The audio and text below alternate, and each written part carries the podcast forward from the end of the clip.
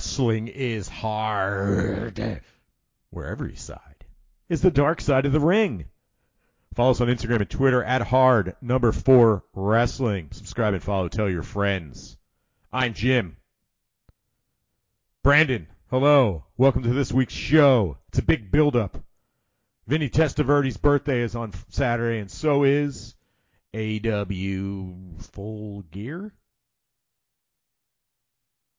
Is that true? Is that what it is? Test on Testaverde Day? Testaverde Day, Full Gear. How you doing? How was your week? I'm good, man. Not too much happened, honestly. Nothing notable. Running around, baby showers, family stuff. T- taking Aunt Donna to surgery tomorrow. She's got a detached retina, so just nothing that interesting. Detached retina. How'd that Exciting happen? stuff over here. I didn't ask. I don't want to know. She's anti-vax, and I don't communicate with her that much. But somebody needs a ride. Uh, oh, I guess I could do that for him. You're you're you're a family man. Good for you.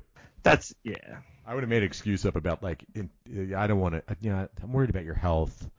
I might infect you with the coronavirus. Virus, virus. Well, How that's many- how, how I many- got out of seeing her for a year. But How many shots have you had so far, Brandon? Are you up to number three yet?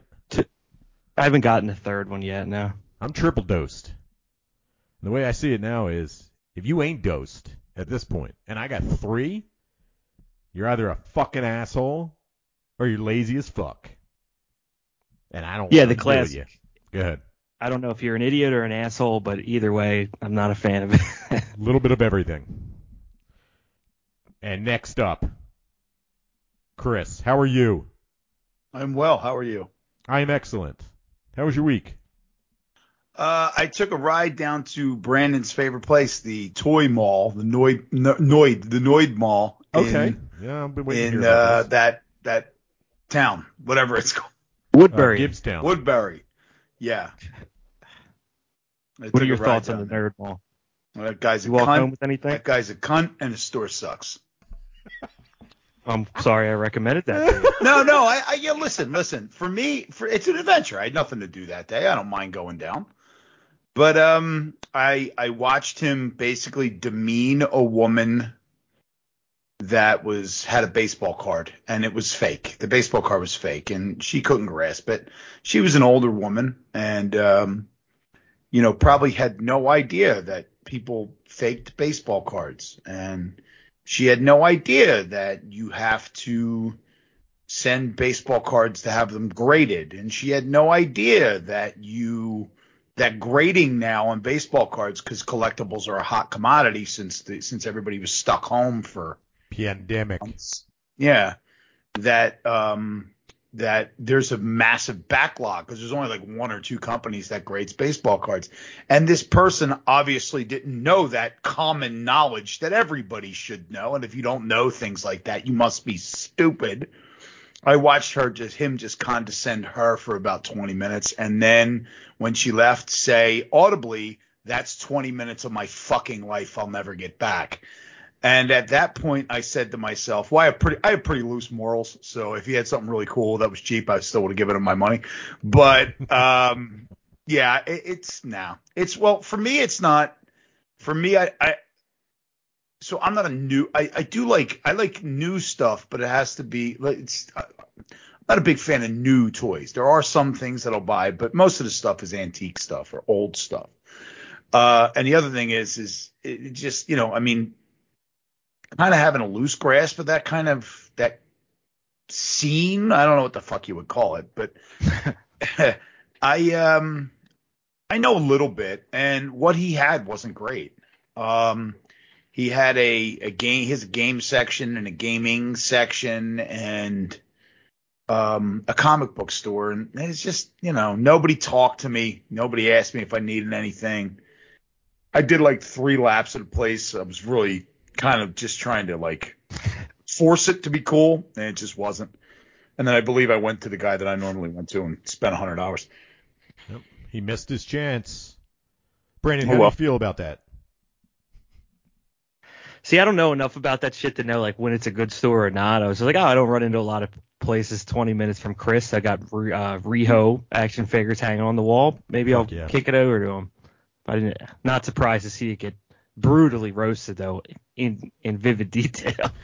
so I mean, I didn't like them either. I, try, I tried to. They were trying to rob me 25% on my uh, old video game. So Well, like like you said, you know that business model of I'll buy it and uh, sit on it, and Yeah, you know I. I believe I believe we know somebody that owns a antique vintage store and he buys and sells. Boom, boom, boom, we boom, boom, before, in yeah. out, in out, in he out, in makes out. he makes 100% off of what he pays, but he pays dirt cheap. So if he pays dirt cheap and he's paying 10 bucks for something, he makes 20 off it. You know, that's it. He sells it for 20. He makes 100 100%. He doesn't pay 10 bucks for it and try to sell it for what he thinks it's worth, which some people that's why they have antique stores full of crap. 10 bucks being like a just a number I'm using. Probably 100 or 200 bucks, but right. Yeah, I think you know part of me wants to do that as a job. I think it's kind of fun to like get into flipping stuff that you're interested in. So I n- nobly was like, well, maybe I'll kick it over to these guys. It's probably a light-hearted store. They're just dealing in magic cards and, and comic books. But no, is I guess people are more miserable in that world than I expected. And also, there's no nobility. There's there's no noble nature in that that business. Chris, I wanted to ask you a question. Um, growing up in Northeast Philadelphia, perhaps you remember a place called Allied Hobbies at the Roosevelt Mall. Do you remember that place? we might have lost Chris here. He just Is he frozen? This Rose. is I know I keep getting kicked. Skype is not my friend. It's all good. I can hear you now. Yeah. Okay. Uh, what were you asking about the Roosevelt Mall? I caught the end of that. Um, a little place called Allied Hobbies in the Roosevelt Mall. Have you ever been there? Uh, oh, I I've been that one and the new one. Well, the other one. Do you remember the guy that used to work there? He was, uh, I believe, he was He's the son of the owner. They used to It burned fight into all my the time. brain. Yeah. Um, he had like a like a wine stain birthmark on his face. Very, I mean, I would say that that's not his fault, but the rest of his physique and looks were all his fault. You know, And attitude. washcloth, uh, perhaps some deodorant, maybe you know a walk outside once in a while. Were you Um, there the time that I uh, had a little conversation with him? I think so. Yeah. I believe so. Would you like this to? is an honest. I believe so. I really don't remember. You're gonna have to refresh my memory, but I vaguely remember this. he was being condescending to a kid, and I was in there with either you or another family member, a good friend of ours. And as he was yelling at the kid, I walked up to him, looked him straight in the face, and I said, "I don't fucking like you. You don't have any right to talk to anybody like that, you disgusting piece of shit." And his his face got stoned. He got stone faced and terrified. And then it, we just walked out and left. And I never went back. I never ever went back. And I believe Go ahead, Chris. Maybe you remember a little more than I do. no, but I believe he had a nickname which I'm sure is not flattering, and I can't remember what it was. Pig face or something. I don't remember. Something I don't remember what it was, but I do. I don't know if I was there, or if I heard the story secondhand, but I do remember the story. Now that you yeah, it said was, that. it was one of those situations where the guy was being was being a complete fucking asshole, and people in there are just used to him being a fucking asshole. And I stopped. What we were probably in like, I don't know, model Star Trek or something like that. We were in that corner, of the, and I walked over to the person I was with. I was like, I'm leaving now, and I left them and walked right to him and just calmly berating the man to his face. I wonder if he ever learned a lesson. Probably not. The moral of the story is that that's the kind of person that's in those places. That's the kind of person that runs those type of places. They're fucking crumbs. Brandon thoughts. It's like comic book guy, comic book guy That's what they The are. They're real. that didn't come They're real. Yeah. Well, I mean, let's be realistic. Nobody comes up with these stereotypes, especially on the like those Simpsons type stereotypes. Nobody comes up with them out of thin air. They came from I think- something. it wasn't. It wasn't like he was like, hmm. I think guys that own con. Never been in a comic book store in my life, but I think I'll make this guy act like this. No, no. Fuck comic book guy. Jimmy, Yeah, you're big on uh, getting your money's worth on the way out. At least young Jimmy oh, was. absolutely. I love taking my dick out and slapping somebody in the face with it when I'm on my way out. Uh, I'm, I, I, he'll tell you no, but I'm pretty sure that young Jimmy, old Jimmy, that guy's still inside of there somewhere.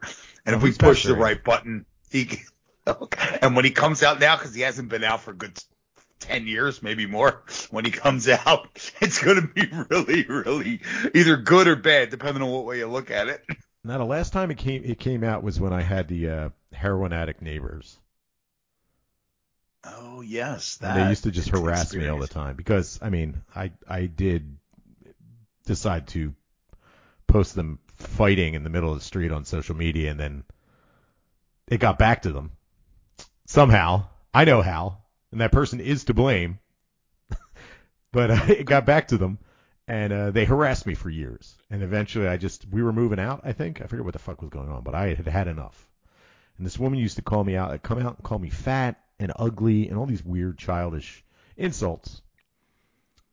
So she was standing in the doorway, and I'd had enough, and I just went, "Why don't you just go get a fucking job?" And man, she lost her shit. She called her husband. Her husband came home. I would like to say that I helped almost killed him. Not personally. I didn't do it. The drugs did, but I I, think I pushed. I think I pushed him out the off the building. Thank you very much. Don't fuck with me. There you go. R.I.P. Still alive, by the way. Brandon, thoughts on that? Yeah, I'm I'm getting a little almost overzealous, just waiting to for a to righteously destroy somebody. I think I'm also festering. We got six weeks left in the year no mercy here, and I'm waiting for the right mercy. person to unload on. Listen, listen. I, Yeah. Let me explain something to you. It doesn't end with the year of no mercy. Is this? a, hold on, Chris. Already- Is 2021 like the fuse that lit the decade of no mercy? What do you mean? I think like this is the beginning of it. 2021. This is the beginning of it. And it's going to Well, run until 2031 or whenever the world ends, which could be tomorrow. So uh, I've uh, we've this me and somebody else have decided that um, 2021 was the year of no mercy. No mercy, yes. Yeah. 2022 is total annihilation. Oh, total, total so it's obliteration. just getting worse. Yeah. And it's all downhill from there. And you know the philosophy of the year of no mercy is I'm fucking sick of it. Mhm. And I don't care if you get mad, go fuck yourself. I'm Mhm. done. And I don't have to worry about it's not a thing where it's like, you know, I don't say racist and homophobic and sexist shit. Don't say it So now, please. No, so it's not, you know, I don't want it to be misconstrued as this philosophy of you're not allowed to say anything anymore. No. Anti woke. That's what you're talking about. It's just I'm just sick of fucking everybody and everything. And I think everybody should know. And that's, That's it. it. And You have a. And if I you have a platform find to it do it. Yeah, and if I and if I find it funny, I ain't going to feel bad about laughing at it anymore. Uh, Brandon, I have a question for you. I just started season 10, I believe, of Curb Your Enthusiasm. How are you caught up on this show, Brandon? I haven't. No. Is there a new season like a- actively on right now, or is that just the latest one before? I think there is, but we were way behind, so I just started the first I, episode. might have watched the last Okay, season if it was like so- two years ago. Okay, so first, if this reminds you, for, the first episode is Larry David doesn't want anybody sitting next to him in places, so he wears a MAGA hat everywhere. Yeah. Okay. Okay. Yeah. I just watched the. So you watched all that. You watched that season, right? Yeah. Whenever it was, a year or two ago. I, all right. I highly recommend anybody that actually likes to laugh like uncontrollably to check the show out. I'm not going to spoil anything, but I just watched the episode where the inventor's dog's name is Adolf. oh, oh my fucking god! I was in tears laughing. It was so fucking funny. It's the same episode where uh, uh, Jeff's wife Susie is having a surprise birthday party for him and Chris Martin from Coldplay is there for some reason. It's ridiculous. Brandon, do you, does this ring a bell at all? The only thing I can remember from that season, if we're talking about the same thing, is like the Mocha Joe saga. Mocha Joe, that's what it is. Mocha Joe and Latte Larry versus Latte Larry. Yeah. Latte Larry. Latte Larry won't put any uh, toilets in his bathroom because if you want to defecate, you can go somewhere else. Speaking of uh, what Chris was just talking about, that's that shows a little lo- no mercy. That's pretty fucking funny. That's that's the way I'm. I, you know, it's like I think everybody. I think that one of the reasons why that show is so goddamn funny and successful is because everybody's that dude. Oh, I'm not any of those dudes. I mean, there's a there's a piece of everybody that's la- like there's you can relate to that character. Well, I think it's more it's of taken to an extreme. I think it's more of a no one should ever relate to that character, and that's why it's super preposterous. Fuck that! I, I don't know, man. I I, I disagree. I He's think absolutely it's, it, despicable. Yeah. Well, hold on. Let me let me let me rephrase what I'm saying. It highlights horrible negative characteristics that we all have, and we know that we have them. Not maybe not all of them, but we all know that we have those things deep down in the blackest, darkest reaches of our soul. Yeah, I'm not that far away from Larry David's shitty principles, to be honest. I just suppress it. And it doesn't mean, you know, it doesn't mean, like I said, like, you know, when I was saying I don't say certain things, not because they're not, you shouldn't say them, but because I'm not a fucking scumbag. You don't act on those impulses. They may, you're still going to have them. You don't act on them because you're not a fucking scumbag. Stay away from stereotypes, listeners. Shall we move on? We could just keep complaining if we want. You want to talk Anybody about got any, any other I think there's gripes? going to be more. There's gonna be plenty of complaining complaining. going on. Well, we just started. No, I, I was telling Jimmy last night. We just started. I started watching that show from the beginning because my wife never saw it. And she's cringed. she can't get because they're yelling, you know, especially at the beginning where they don't have that format quite down yet. It is rough. Oh my god, this season, the season I'm watching, there's scenes where they're just straight up screaming at each other. Good. And then they go, wait out of the Uh, well, and then like right after they start screaming, they'll both sit down and be like, "So we're going golfing later? Yeah, yeah. Well, I'll see you later. Okay. I'm well, out here." that's in the in the first season. He's arguing with Richard Lewis in the first episode, and he says he says, "I want Richard Lewis says I want you to call me by sundown." Larry David goes, "Sundown? Who are you, Gary Cooper?" And he starts laughing. He goes, "Okay, okay, that was out of control." Laughing. He goes, "Okay, okay, I'll give you that. That was funny, but still." Richard Richard Lewis in the one episode goes, he says, um, because Larry, I'm not gonna, I want people to go watch this and then we'll talk about. It.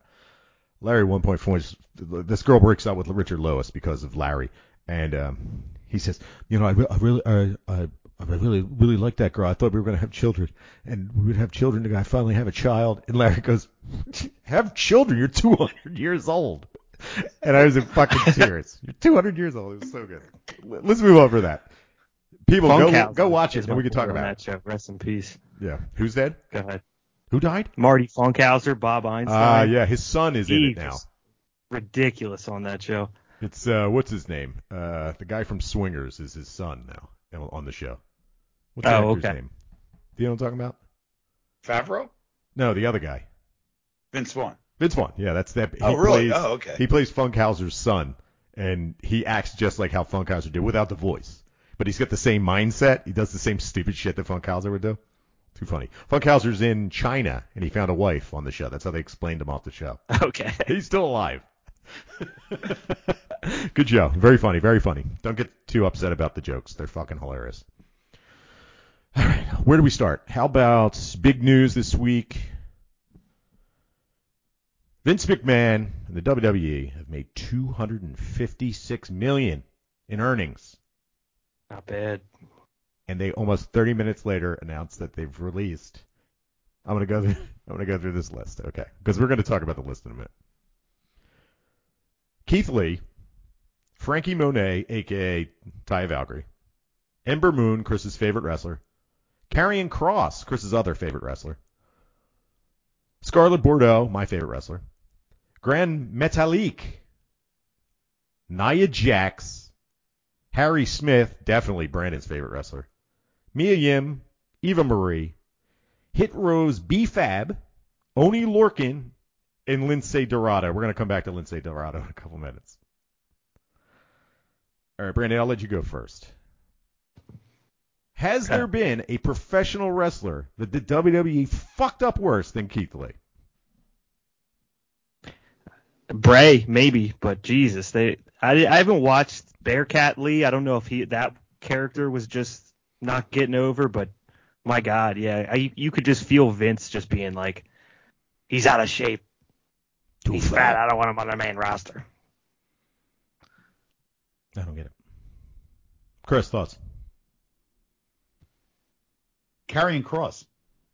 They, I, they I- fucked him up. pretty I good. honestly never liked Karrion Kross. Maybe I'm alone in that. I like the get. I like the uh, entrance with Scarlett Bordeaux, but I never liked Karrion Kross. at Okay, all. Yeah. so let's look. Let's look at it that way. You, this is a wrestler that you didn't really get into or didn't like, and then you did like one thing about this guy that you didn't like, and the first thing they did was get rid of that one thing that somebody that didn't like that wrestler liked, yeah, they split him up. That was smart. and then they put him in S and M gear. he looked like Shredder from uh, Teenage He looked like Turtles. Shredder meets X and Smash. Yes. It's very strange. Um, and that's not, I'm not an ad, I'm not advocating for Karrion Kross. I'm just saying, I looked at a guy that they, they brought in the NXT. He was a pretty big deal when, it was a pretty big deal when they brought him in, coming from Impact. They brought him in the NXT. They immediately put him on the top of the card. He was only there for about a, he got hurt, which extended his, kind of his NXT run. And then they kicked him up to the main card. They used him for like two weeks. They made him lose to Jeff Hardy, right? And then they fucking booted him. You never saw him again. Let me make a quick. Now I don't know how. I'm, I'm sorry. Let me just say I, Yeah. I don't know how much they used them because I didn't watch. No, we were done at that fair. point. Let's be fair. Uh, I gotta say he was his he was dead on arrival, and one of the main reasons he was dead on arrival is right before they sent him up to the main roster, they had Adam Cole absolutely destroy him in a fucking promo where he basically just called him out for everything that no one likes him about, and it made everybody else realize it. Like they gave you all the fancy shit, and I never got that, and I still am the best wrestler, and it was just like, whoa, this is a little too close to home. like this is everything that everybody doesn't like about Karrion Kross and loves about Adam Cole in one promo. Brandon, go ahead, thoughts. Yeah, I think we've been spot on with each round of these because the more people that get cut, the more it looks like uh, one they're gearing up to sell this thing, and two they're just fucking over Triple H. I, I wouldn't be surprised to see him leave. I guess he had a some kind of I don't know if it was a heart attack or what, He had some kind of And he's coronary been out. issue. Yeah, he's been out for months now. and they're just you know continually destroying all of his work for the past couple of years. Everybody that he spent him and Shawn Michaels invested time in, they're just getting rid of. So what a waste of time for him. I can't imagine he's feels like coming back to work after whatever he just went through with this coronary event. If I go through the list real quick, um, so Keith Lee, I guess he and Mia Yim, I think, contracted COVID at one point early in the year. And then he dealt with an injury. She got called up. She was in retribution.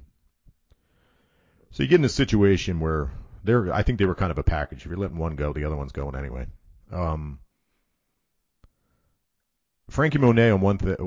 Frankie Monet and Harry Smith are fucking confusing because okay, you sign Frankie Monet, you bring her in here. She's probably the hottest name in Impact at the time. They bring her in. She's with you know John Morrison's her husband. She was only on TV, I think, maybe a handful of times, and then she's gone. Maybe she was making too much money. Ember Moon, Ember Moon, and Chris is. I know Chris is. Chris had valid points on reasons not to like Ember Moon. She did seem like like a, a a person pretending to be a wrestler at times, an athlete pretending to be a wrestler at times. It was almost like cosplay for her. So it seemed like she was miss on a lot of things. Um, Grand Metalik, whatever. Nia Jax, I don't get Nia Jax. Now there's rumors that she was anti-vax and that's why she got fired, but I I don't see that. This is pro wrestling. The fuck do I care? Right. You know. And also, I said I'd mentioned Harry Smith, but Harry Smith, I guess he gets signed and he got hurt right away, and then they just let him go. But there's some of them that are absolutely baffling, like B-Fab from Hit Row, the really tall woman. She was fucking awesome and didn't even do anything with her. I, I I don't get this. She couldn't have been making that much money. It must have been some kind of backstage shit. That's the weird thing about this is that we like we're just left to guess what happened. WWE's not going to say anything. They might talk shit on talent through storyline, like hint, hint, nudge, nudge. It's all up to us listening to people got fired. You got to take that with a grain of salt. But Keith Lee, man, Keith Lee has got to be the biggest fucking botch that they've had on talent. Like that dude, that fucking moment at the Royal Rumble, him versus Brock Lesnar was absolutely amazing. Chris, go ahead. It's Yeah. it's your turn, Chris. Go ahead. Uh, the only thing I would say about Keith Lee is that um, the one detriment that he had, and it's a massive detriment, is he was an absolute dog shit promo. He was horrible. Yeah, well, He was slow. horrible He's a on the mic. per- I wouldn't say he was horrible on the mic. I would say Yeah. he's just got a It's just- slow delivery thing. I, I, I said he's. I said before a while back that he speaks like aliens think humans speak like. Like if you ever, if you ever, I, I caught one today. Eh, Keep your eyes open for it if you're listening or, or, or, or if you guys are watching TV and they'll air a commercial for the U.S. versus Mexico in a World Cup qualifier match. And they have the voiceover guys obviously not American. He's Welsh, but he's that speak- dude. And he's, but he's, I think he's It's speaking United English. States versus America. I know who you're talking about. And he, but he sounds like he's speaking English like he thinks Americans speak. I did say the United States versus America, which is I did amazing. hear that, but whatever. We went with it. Who cares? It was like the senator in Shin Godzilla. Yes. That's just what I thought. He's allergic to missiles, or whatever the fuck the guy said. Yeah. Uh, so uh, I don't know. Um, Nia. Who? Who? That was weird. Yeah. That's the one that really everybody I to me but like I I heard or I saw I can't remember where they had at some point they had like over a hundred people working there. And like ninety percent of that hundred never made it to television. Right. They st- Duke Wellington is still he's plays a gambler now on NXT 2.0. Yes, I know. I know. Like what the fuck? Yeah. So this is what we're doing. You're gonna let go all these guys that that Trips brought in, and you're gonna have gimmick guys. You got a fucking Italian dude with an hey gabagool accent. You got a gambler. Where is uh, please please bring back Doink the Clown. Please, I loved Doink the Clown. Please, I mean if you're gonna do it, do it. gobbledygooker. Brandon, go ahead. And- yeah. Okay, yeah, Brandon, go ahead. Yeah, Nia surprised me the most. I thought she would be WWE for life. She's a Um, fucking star, and she's The Rock's cousin. Like they don't ever get let go. Right. Um, I, I don't know where she'll go. I think AEW should definitely sign Keith Lee. They right, we're gonna talk probably their in a minute. one their one problem at the top is diversity. Uh, not that that's why he needs to be signed, but uh, what, what makes it feel like a chip in to me. Um, I, the NXT guys didn't surprise me as much just because it's been a trend that everybody that Hunter's been working on, they're just dumping for one reason or another. And uh, I don't know if it's going to be Disney or, or is trying to buy this or who it's going to be. It has to be somebody big. Usually, when you're trying to Could be buy company, Comcast thing I- Universal.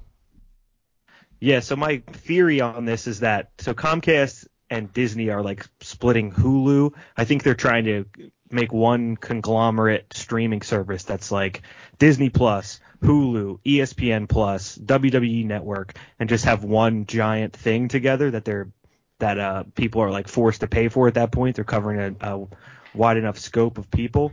Uh, but usually for a sale, th- there's things in place that if you're trying to make your like profits higher artificially by distorting your business, there's usually things in place to prevent that from happening. Like Mhm. you can't just dump 80% of your roster so it looks like you're more profitable so they pay you a higher price while you're tanking the show. So I'm a little bit confused what's going on here.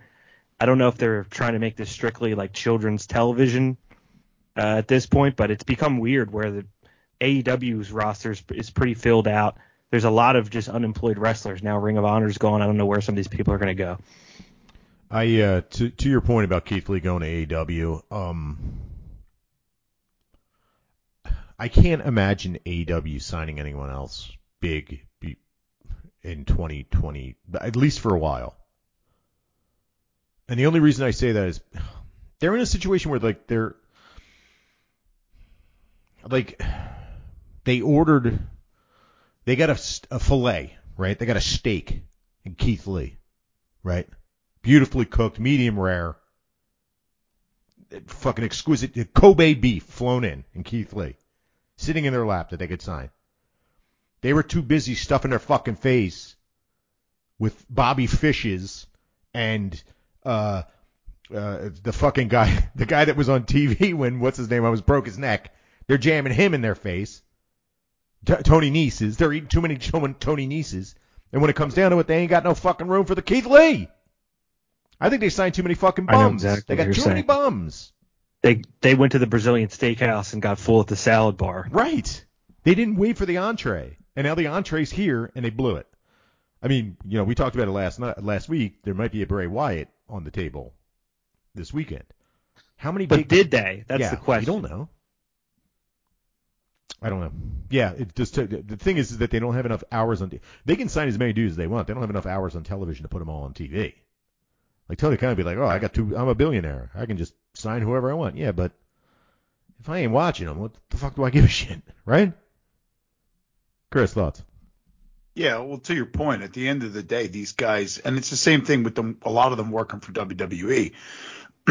at the end of the day, the day, these guys do this for a reason. It's not to sit in the back and collect a paycheck. And you want to perform. That's why you do it.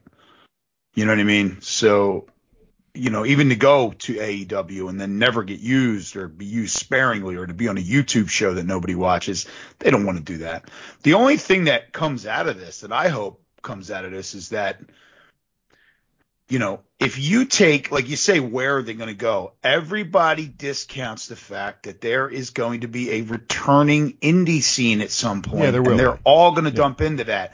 If you have at 2300 Arena Nia Jax versus Taya Valkyrie, just throwing people out there, and Karrion Kross or Killer Kross versus Keith Lee, that building will sell out. You know what I mean? So they'll be able to make money. There's going to be money to make. They're just not going to have storylines and they're not going to get a lot of television exposure. But there's money out there to be made for these guys. Speaking of indies, if you check, I just sent you guys uh, an image. Um, are we going to the show? I just got these in the bar, a stack of them. Live pro, live pro wrestling, Bloodstorm 2 Lucifuge, Sunday, November 21st, in Williamstown, New Jersey. Any interest? Look at these guys. Uh, well, I mean, considering I know not one. It looks like Leatherface is on there, although it's not the original Leatherface.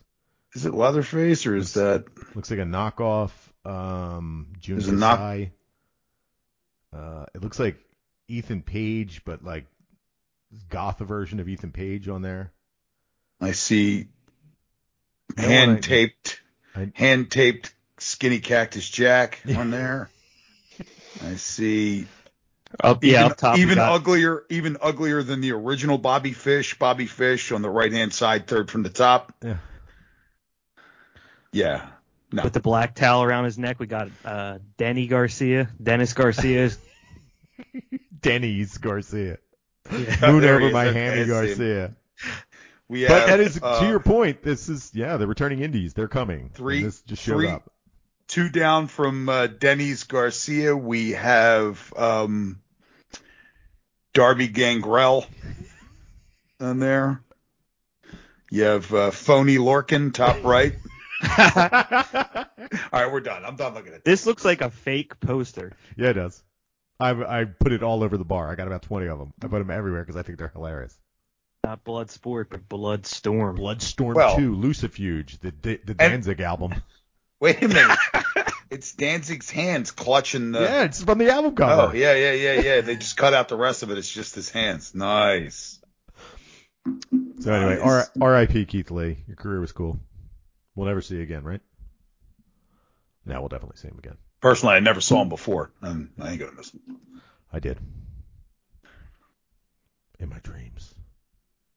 Okay, let's move on. Um, so we talked about um, Lince Dorado. So this is something that popped up on Twitter. So Chris, you get to enjoy some Twitter drama because you're not on Twitter. Yeah. So Chris, are you familiar?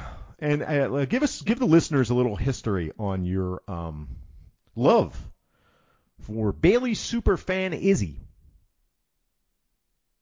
Oh, she's the pits Explain why. Go ahead. with her rotten with her rotten parents. That Oh, her rotten parents. There Yeah. we go. Okay. Yeah, her parents So- are rotten. her parents decided to sign her up for a, a school, wrestling school. I think she was 14 years old. This is a few years ago. I think she's 18 now. And uh, she was getting choke slammed and stuff. And the guys from MSK, one of the guys from MSK, called her out. Like, was just like called her parents out. And they basically said like, I can't believe like you would do this, put your kids like through this, it's unsafe. You got a young kid around fucking creepy, greasy old men. Like this isn't cool. So when MSK came to NXT, because apparently the parents of Izzy have pull with the NXT universe, they had they formed like a faction to boo MSK, MSK the babyfaces. So recently, uh, we don't watch a uh, NXT, so this is all I'm not about to start. Um, they were booing MSK at the command of the supreme leaders, Izzy's parents. The fans were. Brandon, you know all about this, right? I know absolutely nothing about. Oh, this. okay, good, good, good. I'm learning as you guys are talking. Good, good, good. So, um, he, uh, so it became a thing, and everybody started attacking the parents and saying they were pieces of shit. And of course, there's all those weird people on Twitter that'll attack the kid who has no control over any of this. It's like leave the fucking kid out of this. Go after the parents if you're going to go after people. But um, when Lince Dorado got released, the father decided he was going to go out and make fun of Lince Dorado. So Lince Dorado is like, "Oh, yo, what's up, dad of Izzy, you piece of shit? I got. I'm gonna be. You want to talk about this? I'm gonna be. I'm gonna be at this show, the specific show." And he t- he's like, took a picture of the fucking show. And he's like, "I got two tickets for you," and he showed two pit tickets for you, and he took a picture of a parking pass and a parking pass. You come backstage, you tell him I sent you, and we can have a conversation. Izzy's dad, gone, deleted from the universe. He no longer exists in Twitter. Ladies and gentlemen, Twitter Twitter drama for you. Brandon thoughts. I love it. I do Bring it right to your door. Bring it right to your doorstep, and he's d- deleted from the universe. He's gone. He's like a like a puff of smoke. Somebody got called out on the internet. A goodbye. Chris, would you ever do that to somebody On the internet? in life? Leave But make fun of them them? To come come come tell. You're fucking right, I would. I You thought you liked that story. No, I saw it when you. I, I, yeah, fuck that dude. Fuck that dude. Talk about somebody who thinks they're way more important than they really fucking are, because their kid got famous. Well, you know, not famous, but you know, had some rel- relatively small degree of notoriety uh, because they went to a wrestling show and sat in the front row. And if you remember in those early days of NXT, and when I say like when it started steamrolling, so not super early days, it was the same people all the time because they were taping television shows. And they were all in the same spot because they were taping television shows. But yeah, I- fuck fuck that guy. I one of the greatest moments in NXT history involves Izzy. It's when Mhm. Sasha Banks took her headband off during the And Iron Man match, and she cried. It was fucking amazing. The down part of the downfall of the fun of NXT was when they became self-aware, of the fans. They started dancing in the crowd because they knew they were going to be on TV. They didn't give a shit about the match. They're just doing putting themselves over. And then that one really big guy that wouldn't shut the fuck up the whole show would be front row screaming in the heels' faces and stuff. I've seen him at AEW shows. And I've talked to other guys that'd be like, "Yo, man, that motherfucker shows up at Philly for like an NXT or an or AEW show. I'm gonna punch that motherfucker in his face if he doesn't shut the fuck up." This man's like six five and doesn't sit down. He's blocking kids and shit from watching the show. Do you know who I'm talking about, Chris? I have no idea. I, I I'm sure if you showed it to me, I'd remember, but Giant it's been a while since I saw him. He looks like the kind of guy that would wear like he wears a soccer jersey, but he definitely looks like the kind of guy that wears polyester synthetic soccer jersey and doesn't wear deodorant. Just danks us all up with his dank stank. You know what I'm talking about, Brandon? That guy. I like football. I, I can I don't know that specific guy, but yeah, I know exactly the whole polyester soccer jersey. Yeah. What is he? Wait, Tim, can you repeat for our listeners what what does he say? I like football. That was that was my best British. Sorry. Sorry about that, British listeners. That's you. Yeah, I, I think I think the major it, just back to your point, the major uh, when the decline of NXT started, it was after NXT. It was really after Brooklyn won. Yeah. And then that was it, man. It just went fucking downhill when they when they kind of I don't want to say hijacked the show, but they made their presence known at that Brooklyn show. And then I went to Ring of Honor in Brooklyn two weeks later, and they were trying to do it at the Ring of Honor show that you know nobody was ever going to see, other than the people there.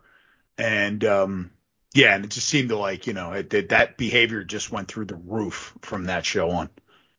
It kind of kind of leveled off when that generation of NXT talent moved on. Yeah.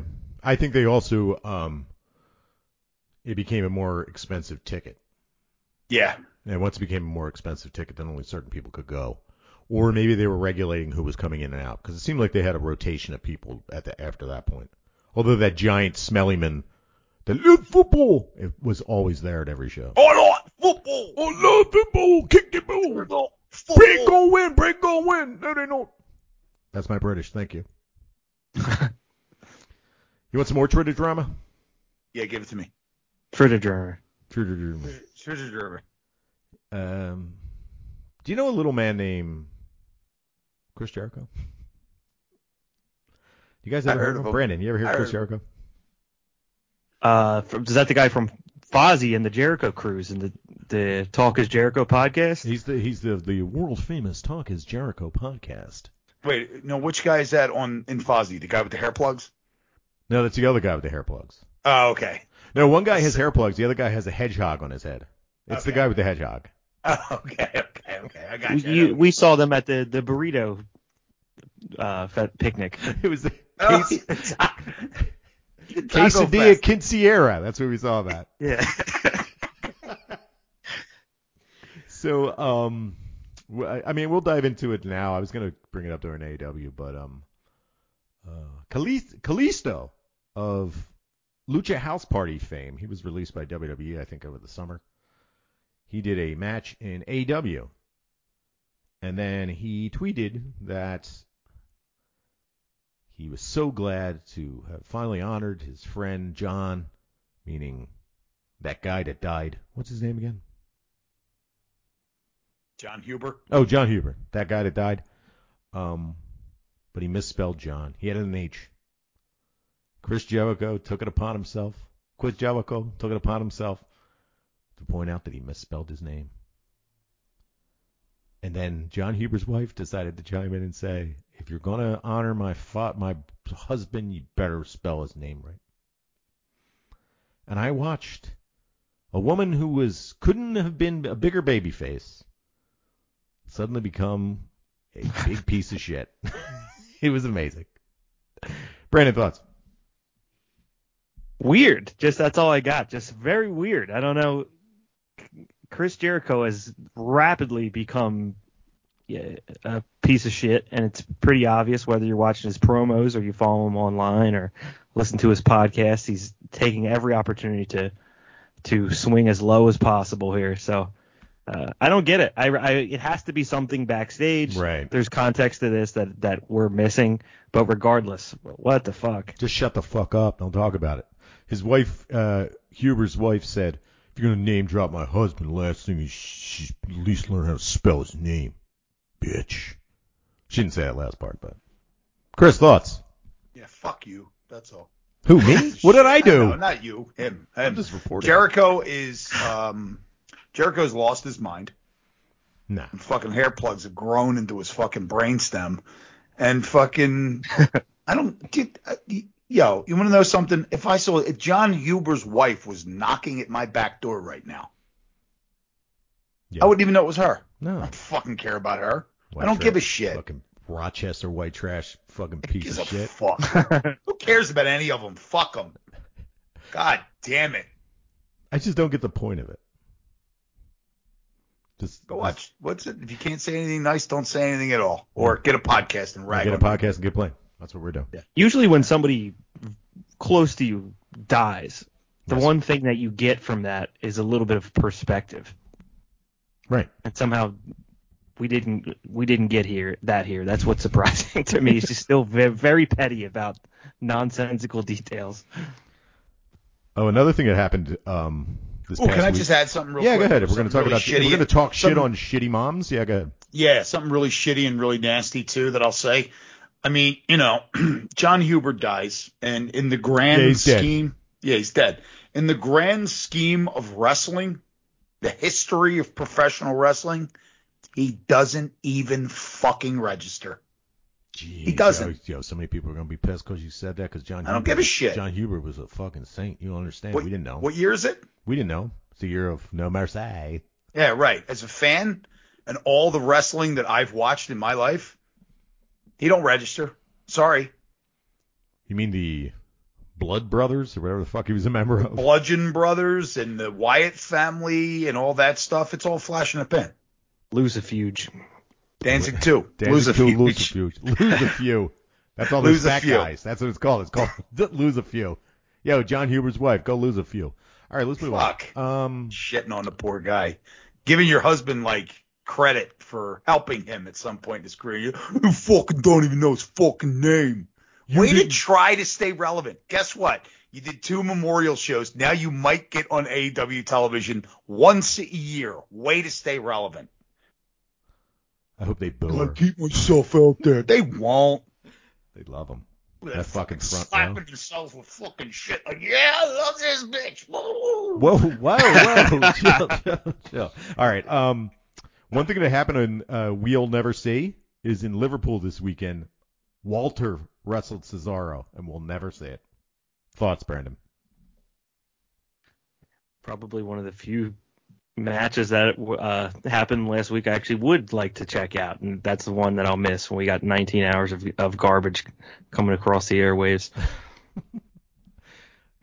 I think that, I definitely believe that Vince has never seen Walter's physical body because if he saw them titties, he'd be like, "No way, you can't be on my roster. Go join uh, Keith Lee and and and dismiss them." Chris, thoughts? Well, who would want to watch that match? Walter you and know. Cesaro? Yeah, Well, who would want to see that? It's also like who would want to watch Cesaro? I mean, you can see where he's, why he's at, where he's at. It's not like the fans get excited every time he's involved in something, and then he just mysteriously drops off the face of the fucking earth for six months, and then comes back and everybody gets excited about it. It's not like that happens. But Chris, he has an accent. He can't be on TV all the time. He has an accent. Fuck this old fuck. I hope he sells it. I hope he dies. And, Um, and then Thor depth. comes into the ring and Gamera, and then they'll be fighting after he sells it to Disney, Oh yeah. Marvel Comics, and I like that Yeah. Gamera is in there. Well, I don't know why Gamera is. I don't in know because of Marvel movies. I just thought. there. Is of- he in it? thought- Is Gamera a Marvel no, property? oh, I- Gamora, not Gamera, not the Uh, turtle. uh, I wish. It I was wish the it was a flying turtle. That's okay. Samoa Joe. Speaking of Samoa Gamera, Joe's Gamera. They fired him. let's talk about Japan because Japan they have new quarantine rules. If you have a work visa, you only have to quarantine for three days. Does this excite you? Does this excite you, Brandon? The Forbidden Door. It's opening. It's now only three days away. All right, let me piss all over it. Ready? So Shibata comes out. and He's he's in interviews and he says that he's not cleared for ring in ring competition except for exhibitions. So we're not getting him in a match anytime soon unless that's a work. Chris, thoughts? Work. You think so? Why would you say it? Yeah. Why Why, would you even do it? talk about it? Why even talk about it? Right. Makes sense. Also, released Best of Super Juniors. The lineup. Here we go. This is our build to Wrestle Kingdom, aka we got nothing for two months because we burned it all out in G1, so we got Best of Super Juniors coming up. I'm going to give you the names. Tell me if any of this excites you. Remember, quarantine is up. Three days. You can bring people in as long as they have a work visa. You ready for this? Ryusuke Taguchi, Mr. 69. Always exciting. Master Wato, Brandon. Master Wato's in it. Robbie Eagles. Yo. That's his name. People listening, I don't know. His name is Yo. Hiromu Takahashi. Bushi. El Desperado, who just won the title, by the way. He's the um, junior champ. He beat Robbie Eagles at the last pay per view. Yoshinobu Kanemaru. Douki. Dookie. Dookie. Taiji Ishimori. El Fantasmo. And Sho. So no one is coming in for this thing. Brandon, thoughts? Thank God we've got a Japan man because I will, will not be covering that. You, you you're I won't a be solo show for me. I will not be watching any of this. Trust me, I will not. I'll watch the final. That's about it. I don't even think it's a final. I think it's points based. I don't think we get a final. Unless the last two. Hold on, let me look real quick. I think maybe the, the guys with the highest points might face off in the final. Winner usually faces um, the champ at Wrestle Kingdom. So we'll see how that goes. Nothing exciting about that. How about World Tag League? World Tag League started. Or they announced the contestants. Biggest news out of this. Mind you, Tag League sucks. Biggest news out of this. Naito comes out. Naito's back. He's back in the business where he's no longer hurt magically, steroids, whatever he's taken. He's Stem cells. Stem cell search. Monoclonal antibodies. Ooh, what is that? Is that something I don't know? Yeah, it's the new COVID treatment that's going to be coming out. Oh, it's not the uh, horse tranquilizer? Tranquilizers? Horse tranquilizers? Dewormer. I'm not getting into that. I'm not getting into that. Why? Why not? It's fun. No. Let's talk about it. that's, That's cause What about the what about the satanic sacrifices that happen in Astro World? Chris, you don't want to talk about that? that I'll talk about, but I'm not going to talk about the horse track. You got anything on that? The horse, the horse dewormer. Because There was- that's There's eight. There was eight flames, Chris. Eight deaths. It's not a coincidence. yeah, I know. I saw. All right, let's. here we go. Let's go through the teams. All right, tell me if any of these excite you. Hiroshi Tanahashi and Toru Yano. Brandon, excited? No. If if anybody has anything, just speak over me. Uh, Togi Makabe and Tamayoki Hanma. Fuck. Tenzan and Kojima. They ripped Tenzan's ankle out of retirement and they brought him in. Yuji Nagata and Tiger Mask. Hiroki Goto. and Yoshi got it. Tiger mask. We got Naito and Sanada. Taichi and Zack Sabre Jr., of course. Minoru Suzuki off his U.S. tour, his hot U.S. tour, his hot, one of the hottest products in the business. With Taka Michinoku, who has been disgraced by cheating on his wife, was kicked out of his own company, and hasn't wrestled in New Japan in three years. Exciting. The Great O-Khan and Henare. That should be fun. Tamatanga and Tama- Tongaloa. Evil and Yujiro. And back from being away for, I think, two years now. Bad Luck Fale and Chase Owens. Brandon, you excited? Kevin Kelly's going to be begging again. Don't cancel your Please don't membership. That's what this is saying. Every night. I know. I know it's a bad night, but come on, please though. Tomorrow night we got Michinoku. Well, this is this is every year though. I mean, Yeah, this isn't Tag a League surprise to stink. Tag anybody. League Tag League stinks. stinks. It's the only time of the year that friggin' uh, the Guerrillas of Destiny get to shine as Maka- best they can. Uh, GBH, Makabe, and Hanma. Yeah, I mean, it's just like other than that, oh god. TenKoji, Tenzan, and Ho- Kojima. But Yeah, to Jimmy's be point, it's been a it's, it's been a low moment for about eight months now. All of a sudden now you can bring people in. Maybe maybe try to turn it up a little bit instead of just continually punting. But uh, Yeah, but you know what though? Here's the thing: these people may have other uh, uh, obligations that they took because you didn't know what was going on in Japan. They can't just drop them. Or visa issues. You don't have a visa, Yeah. working visa for it. You have to apply for it. Right. So I mean, you're talking it's right around the corner, so you can't make those plans. I Right. um I next day. I don't think you get Bearcat and Karen Crawler over there. They can't do anything. I'm saying right now that I'm my expectations for Wrestle Kingdom are way low, way low. They did announce the first official match for Wrestle Kingdom 16 on January 4th. We get the IWGP Bird Belter Bird, Bird Belt holder Shingo Takagi versus G1 winner Kazuchika Okada. I'm excited for that one. Naito has already said that he doesn't know what the fuck's going on with the storyline, and That was brilliant. That was great. And you know, like that was on purpose, just to rile up the the fans. Are like, he doesn't know, we don't know. How are we supposed to know? Oh, New Japan. You know that's what he did it for to get everybody riled up, and it worked. I'm sure the internet's like over it.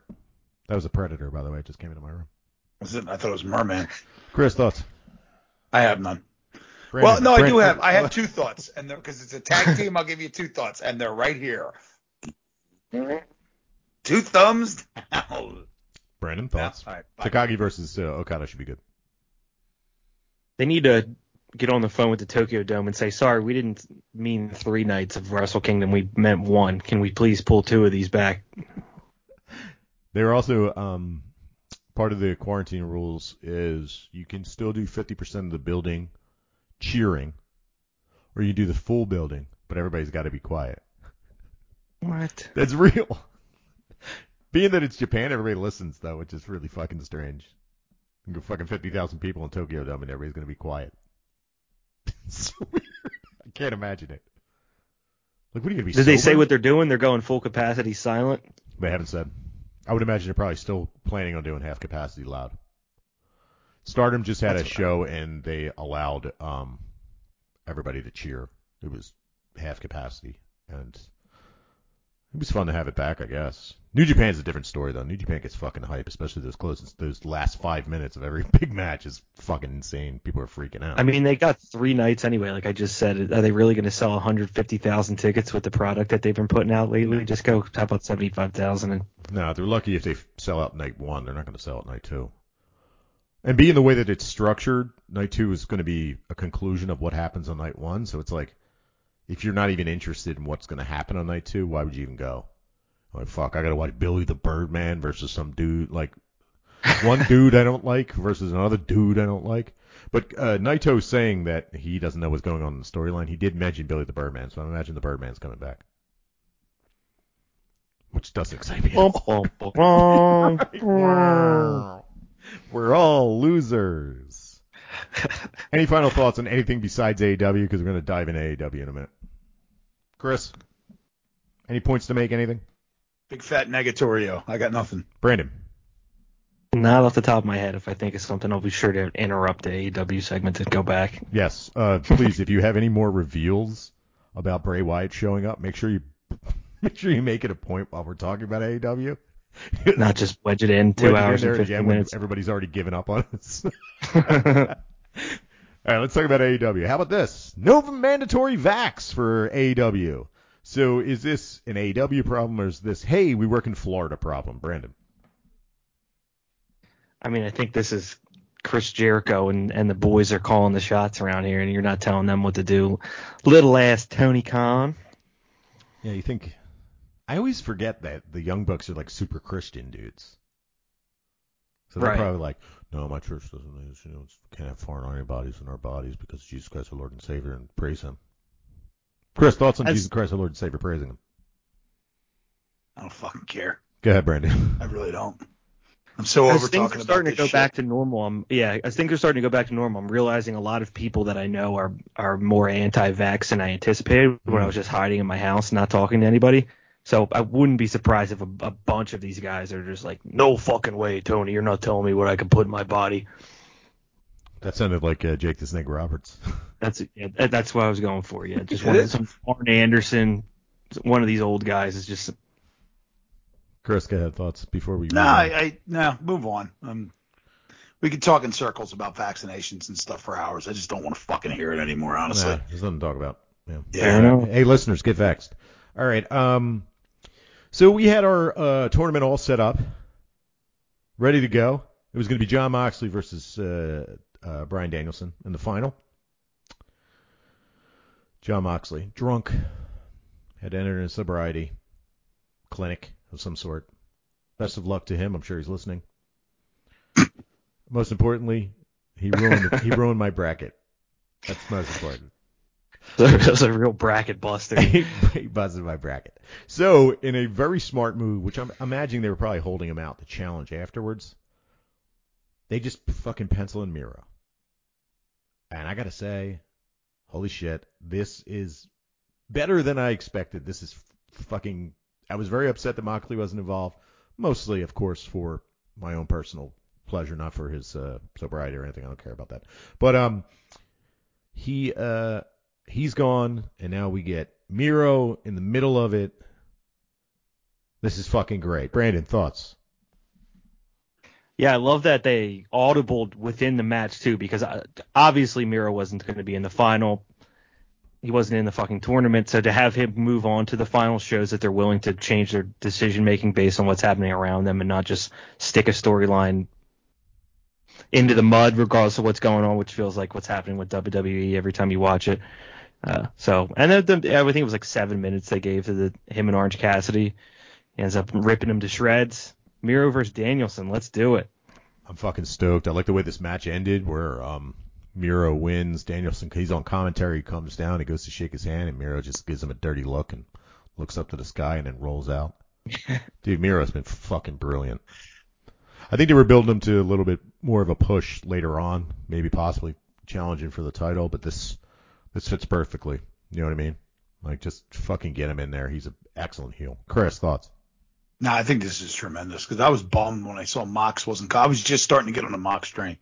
Yeah, man, I fucking put all this money in Vegas on Mox winning, and now I'm out. Fuck well, I didn't do that, but what I did was I put all this money on.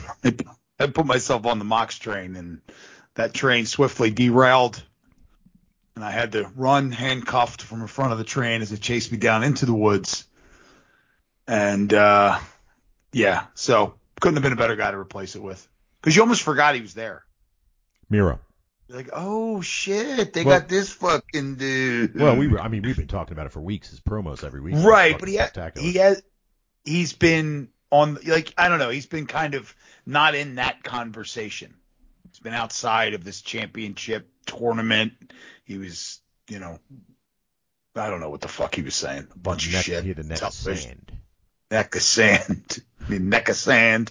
And then, uh, yeah, then this thing came and then over there and then there was some wrestling. Orange Okay, Cassidy okay. loses. One good thing I I, I, gotta say, fucking one thing is, and in this match too, in particular, like this was Orange Cassidy trying to get his shit in, but he was losing. He was losing to whoever he was gonna face quickly.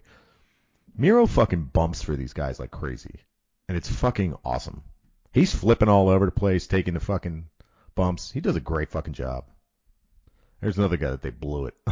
WWE fucking blew it. Dude, dude, They don't blow it on all of working. them. This dude fucking rules, though. Should never dude had was him come always out in that working. tank. Came out in that tank and it ruined him. Let's roll right into. Should never had him. Go ahead, I'm Chris. Go ahead. Sorry, I was going to say I'm trying to talk as soon as I'm talking, but go ahead. They should have never had him lose to John Cena every fucking time he wrestled him. Yeah, well, he's a foreign heel, and John Cena represents the troops.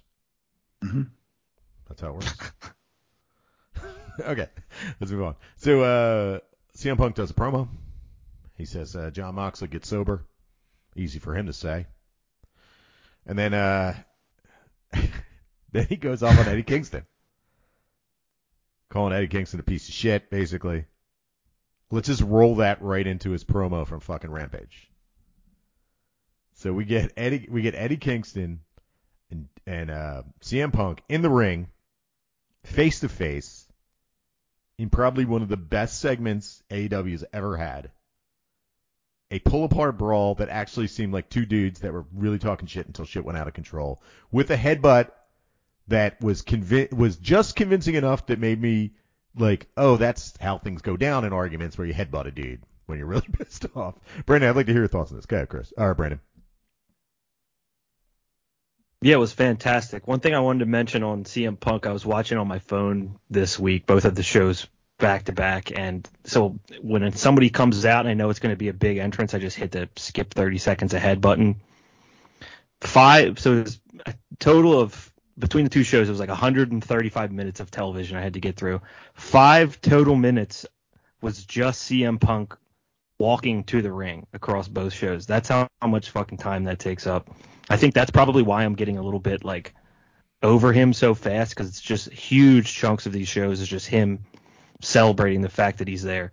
Uh, besides that, though, I, the second promo was great between the two of them. Eddie Kingston, I don't know if those are like his real clothes or this is a character, but that fucking like the baggy cargo sweatpants and Timberland boots, he's just he's just pulling off triple XL like Walmart hoodies to like Sideways more hat. triple XL.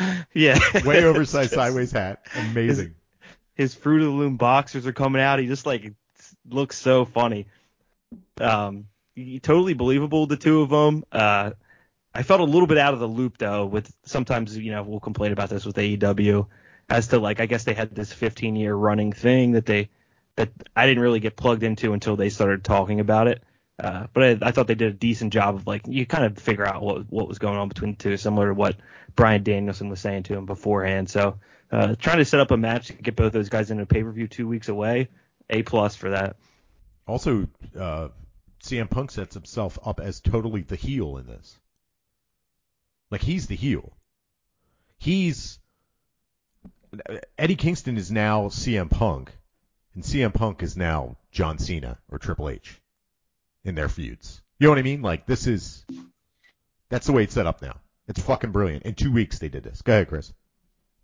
So I just had to lead in with the fact that I sat there and I thought of this today and how I was going to bring this up, and I thought I was going to make a fucking grandiose fucking point. Did I just poop all over it? Just poop. No, you listen. I was going to ask you guys, who's the baby face here? Right? Because it ain't be. CM Punk. No, it's not CM Punk. Right? You have a guy who is the he did everything that like you just said you took the words right out of my mouth. He did everything that john cena does. He's condescending. He's a prick. He's condescending to him. He's a prick. And he knows he has the backing of the fans so he's going to say this is what i'm going to say to you. What do you want me to do? What do all these people who love me want me to do? Because none of them love you. I'm the fan favorite here and anything you say is now going to get muted by the people behind me that are going to cheer when you try to talk. And that is a WWE babyface thing to do, but it always makes him look like a fucking bad guy. Makes you look like an asshole. Yeah, and you know, just the simple fact that he stood around telling him that um I'm going to tell you the the the the the the the baby face lack of a better way to put it, the baby face thing to do in a real life scenario like that is to pull the guy aside and say, Hey, listen, if you think I'm being hard on you, this is why. It's not to do it in front of a room of people. Right, that's what fucking right? bullies do. That's what bullies do. That's what assholes do because they want to make you look stupid to make them feel better about themselves. And that's what he did.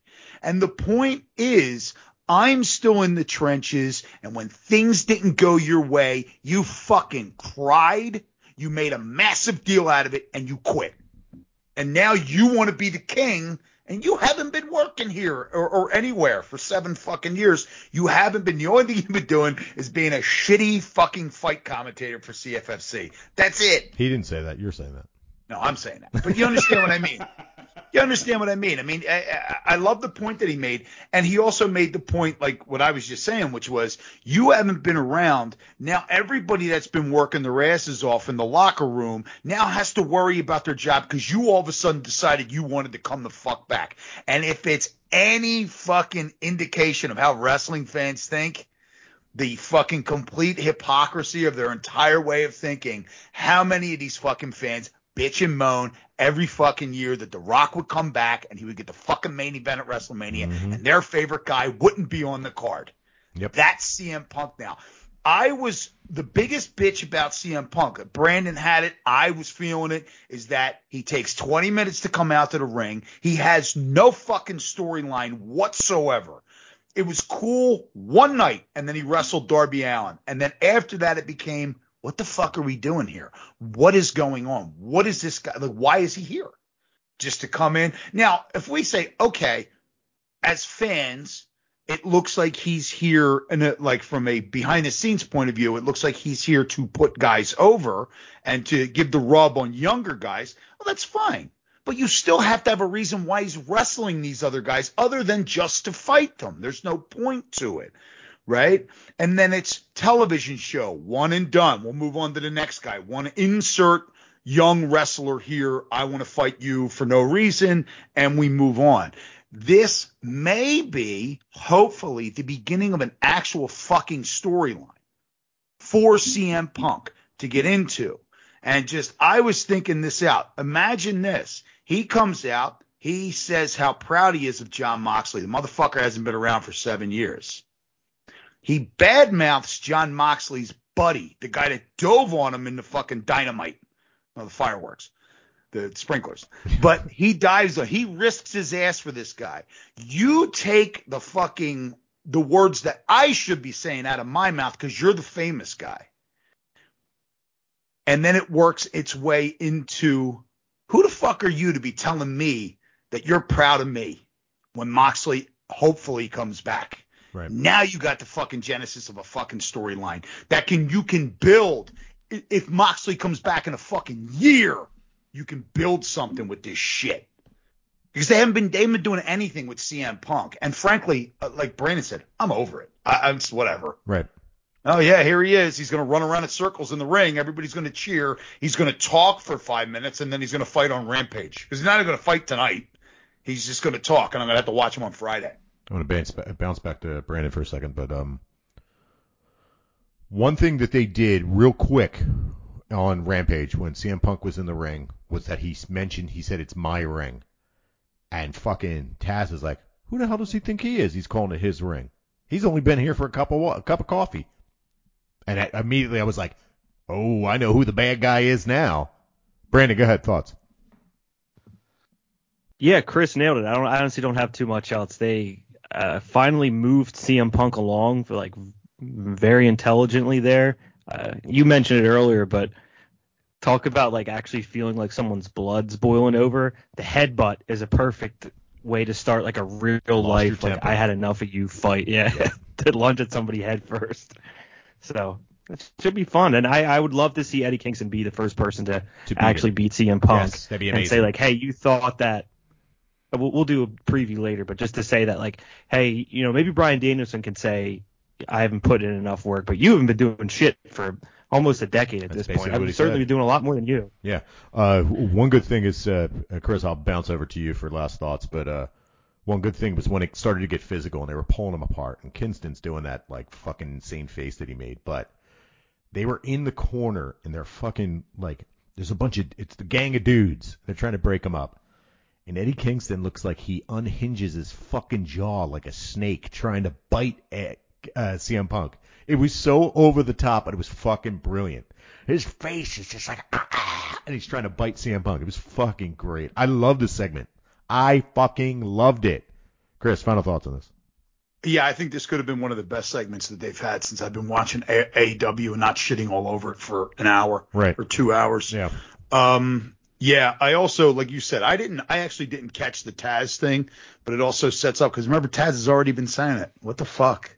Enough of this shit. Yeah. He's been saying it since the beginning. So then maybe if we're looking at, it, if we're all in agreement, if it works out the way that we all think it's going to work out, you're going to get that Taz, Bobby Heenan, Hogan turned. I told everybody this guy's a piece of shit Yeah. and here he is behaving like one. So this is the perfect opportunity to catapult him into a place where nobody thinks nobody wants him, but they need him there because that's what he like. None of the fans want him to be a bad guy, but when he becomes one, they're gonna fucking love it. I'm talking to a uh, muted microphone. Yes, excellent point. All right, let's move on. Um, let's see, where do we want to go? How about uh, FTR versus Kalisto and Aerostar, where poor Aerostar looks like he knocks himself the fuck out three minutes in this match, and then he's walking in slow motion for the rest rest of this match. Um, do you remember Aerostar from Lucha Underground, Chris? Of course. Yeah, jumping off things, falling all over things. Mhm. This guy did take a lot of tumbles though. Yeah. And pretty early on in this match, it seems like he got hurt and they just let him keep wrestling, which is AW what the fuck are you doing? Brandon, you have any thoughts on this match before I move on? I just want to make that point about Aerostar almost dying. I don't really. The- uh, my only opinion about this is I like as FTR hold the AAA titles that they're able to bring in more lucha wrestlers, and they clearly struggle with them. It was probably 75% like lucha offense throughout the match, so uh, I think they could get something going here where they're they're uh, kind of holding the titles, but are overwhelmed by this fast-paced wrestling. uh, throughout, and eventually get the titles back with an awesome match with the Fenix and Penta. But that's really it. This, what was this like five five six minutes? Yeah, it was really quick. No other points on this, right? We don't have to keep talking about. All right, what to move on to? How about um? Let's see. How about? I don't know. What's well, I wanted so I wanted to either talk about the women's stuff or Yeah, the about the MJF. Darby Allin. Well, we'll get to that. We'll do uh, MJF and Darby Allin near the end. How about uh, the women's stuff? So we get um, a match between let's let's do the Bunny and Red Velvet first. Not a good match. Red Velvet goes through as predicted.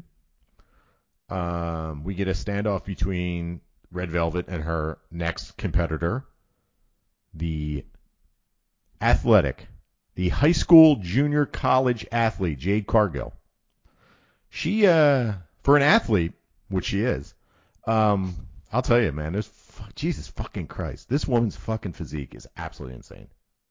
Chris, thoughts?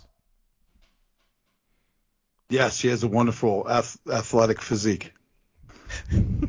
she, she has, and she has the fucking footwork of a fucking orc. High school and Sounded junior like college had to get that star. off a note card. Junior college. Junior college, yeah. Well, it's And she failed and became a pro wrestler. Grades, grades. What are you gonna do? I had bad grades too. No, I don't care about the fact that she went to junior college. I'm I'm making fun of the fact that her. Look, I'm not an athlete, so I should. I don't fuck it. I don't care. It's tw- 20, 21, right? Yeah, is that what year it is? Um, yeah, she didn't make it any further. She tried. She's a pro when wrestler they, w- She's an athlete. right, because you couldn't make it as a different athlete. They used to do the same shit, shit. They do this all the time. They should never, unless you're in the upper echelon of athletics, meaning you made it to the pros. Professional wrestling. should You're right. Listen to me. You should never mention the other sports that they played. Hear me out. Hear Dr. me Get out. Steve Williams. Right, exactly. You went, you that's and well, look who used to call Dr. Death Steve Williams' match, and look who used to, who's calling Jade Cargill's match now. She's Oh, warrior. here's She's all warrior. American at college. And he couldn't make it to the next echelon, so she he took a step down and became a pro wrestler. Brandon, Jade Cargill, athlete or not? Athlete. I don't even think it was JUCO. Jacksonville State. That's uh, D1, I think. Is it? I don't know. I thought it was junior college. I don't really So- pay attention to this stuff. I just wanted to prove Chris wrong. I did. She looks like shit. All She looks fantastic. Her footwork looks like shit. Oh my God, those fucking abs. She's got like eight abs, twelve abs. She's got 27 abs. it goes It's from her awesome. neck all the way down to her crotch. Yo, like I said, she, she fucking she looks fantastic. She just she moves around like a lumbering jackass. I love her. Okay, let's move on. let's move on. Not because of her work rate, something else. All right, how about uh, Anna Jay versus Jamie Hayter? Um, I win. I got this right. Thoughts, Brandon? Yeah, not too much here. I, I did want to mention on the the last match, even though we just blew past it. Uh, Red Velvet, I was like, been talking a lot of shit on her. Didn't wasn't terrible in- this, but Yeah, when she she's wasn't. selling, it's like she's dead. Yes. It's it's everything is like I'm completely dead, and then I pop up and get my offense on. There's no there's no in the middle like someone's just hurt. She's laying flat like she's unconscious, then she explodes at the two count, which is just weird to figure out to watch what's going on. Well, it looks like you know. It So- looks like it looks like she um just respawned every time that Yeah. she, like like she dies and then gets respawned right away, and she's just up and I'm doing moves.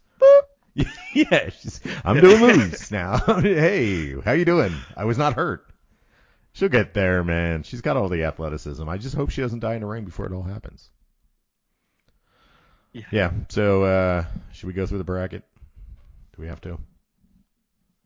I mean, now we're at like the actual tournament. We've kind of they they added some buys in, got some people on Dynamite, but I think now is when things start to get a little bit interesting. Yeah. So um, let's see what we have next. I think it's after the pay per view, probably on uh, next week on Wednesday.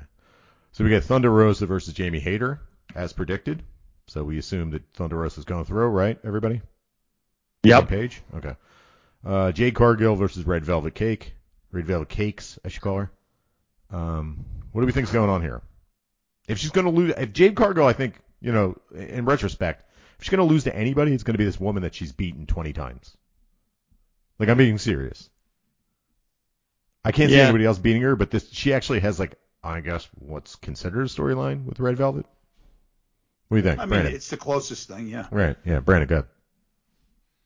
Yeah, they could be using this as like they're probably going to give them more than her standard three minute match, and depending on how she looks, they could make a decision as to whether she's going to win the whole thing or not. I could see this being a little bit of a test for can she do 10 to 15 in a bigger spot. Right.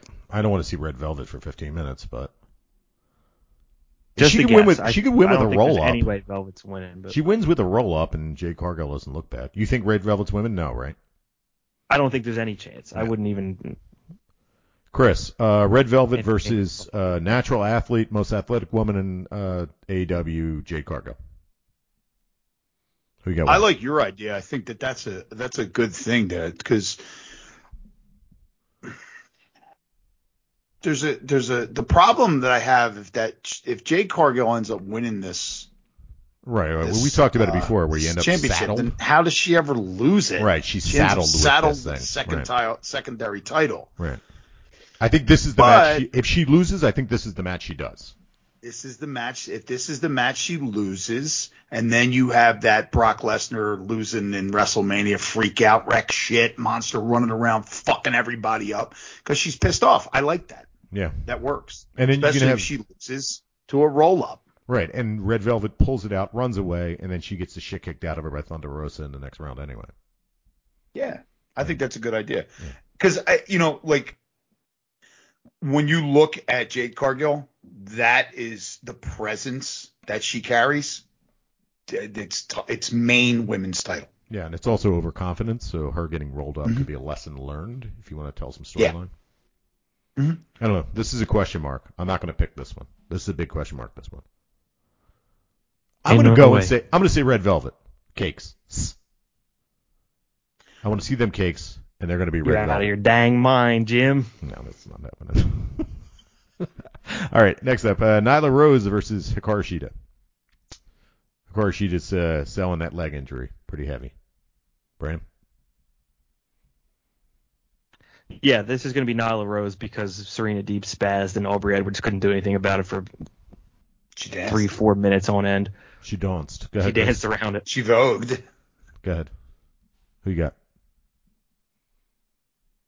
Who me? Yeah, you, Chris, the other guy. I'm gonna go with the narrative, the narrative beast. The narrative beast. Okay, Narrative beast. And then we got uh, Kris Statlander and Ruby Soho. Uh, I think Statlander wins because the crummy girls that got eliminated are going to interfere, and Ruby Soho is going to get eliminated. Ruby Soho's got a bunch of people that don't like her now.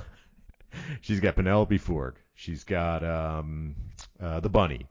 She's got uh, Emi Sakura. She's got uh, Nyla Rose. There's a bunch of people that are trying to take her down. So you could pick any of these people to interfere and have Kris Statlander versus Nyla Rose in the next round. That'd be a good one. Chris, good. I'm gonna be honest with you. I'm so fucking bored of this tournament. Yeah, I mean it's Yeah. they're telling a little story, which is fine. I get it. I'm just not interested in it. you We're just know? getting I- started. Yeah. I think I think that I think part of the problem is is that there's like you have a couple uh v- you have a number of very talented women on that roster and then there's a massive drop off. Yeah. Yeah. So it's just like you know, it's like you're gonna we're we're sitting through a tournament that is a number of these matches are super fucking clunky. Yeah. And they're not that good. You know what I mean? So yeah, and my answer to the rest of this whole thing is uh, uh, Right.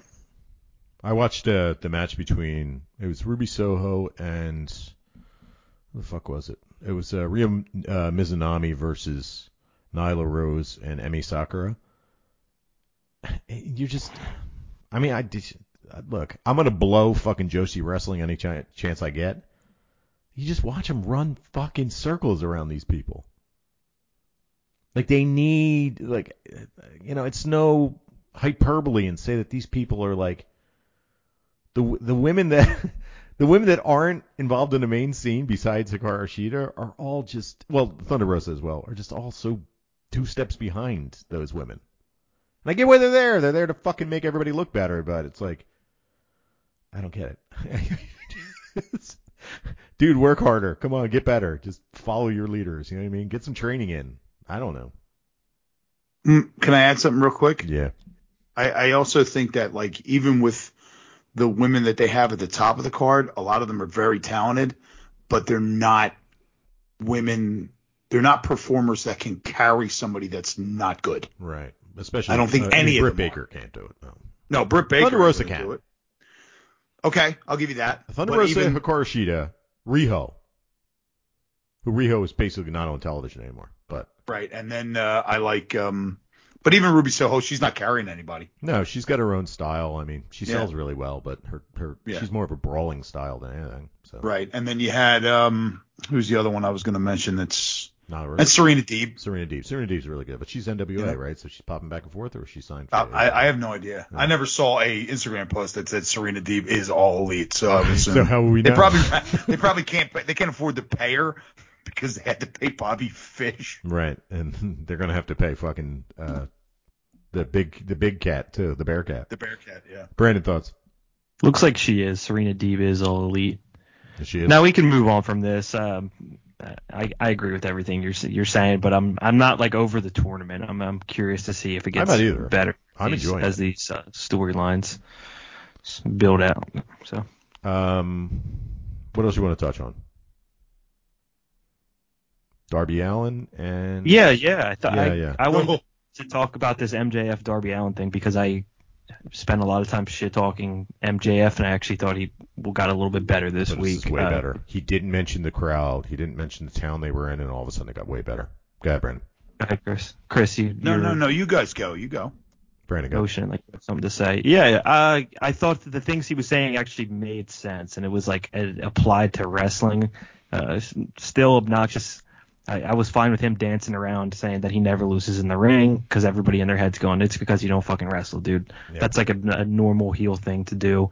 Um, when he was going at Darby Allin about how he's more worried about beating him up than actually winning the match, and then that gave Darby Allin the spotlight to like clearly rebut and say that he's uh, at focus for this and he knows he's got his his head on right. I enjoyed that spot where they went into the crowd. Mm-hmm. Dude, that was kind of nasty. Uh, Darby Allin sprinting at him. Oh my god, it was amazing. the railing there. Big shot. So uh, it, for something I'm not terribly interested in, I thought they did a good job boosting it here. Ten days out. If I can, if I can, just chime in. I fucking love his offense, where it's just like total suicidal offense. He's a cannonball. It's what I like about um Tank Girl in uh, WWE. Where they're not very good wrestlers. Well, I mean, uh, what's his name's a little bit better, Darby Allin, but they're not really great technical wrestlers, but they have the ability to just throw their bodies at people to, with the intent of injury at all times. I find it entertaining. It's fun. And it's unpredictable, which is I didn't expect that spot.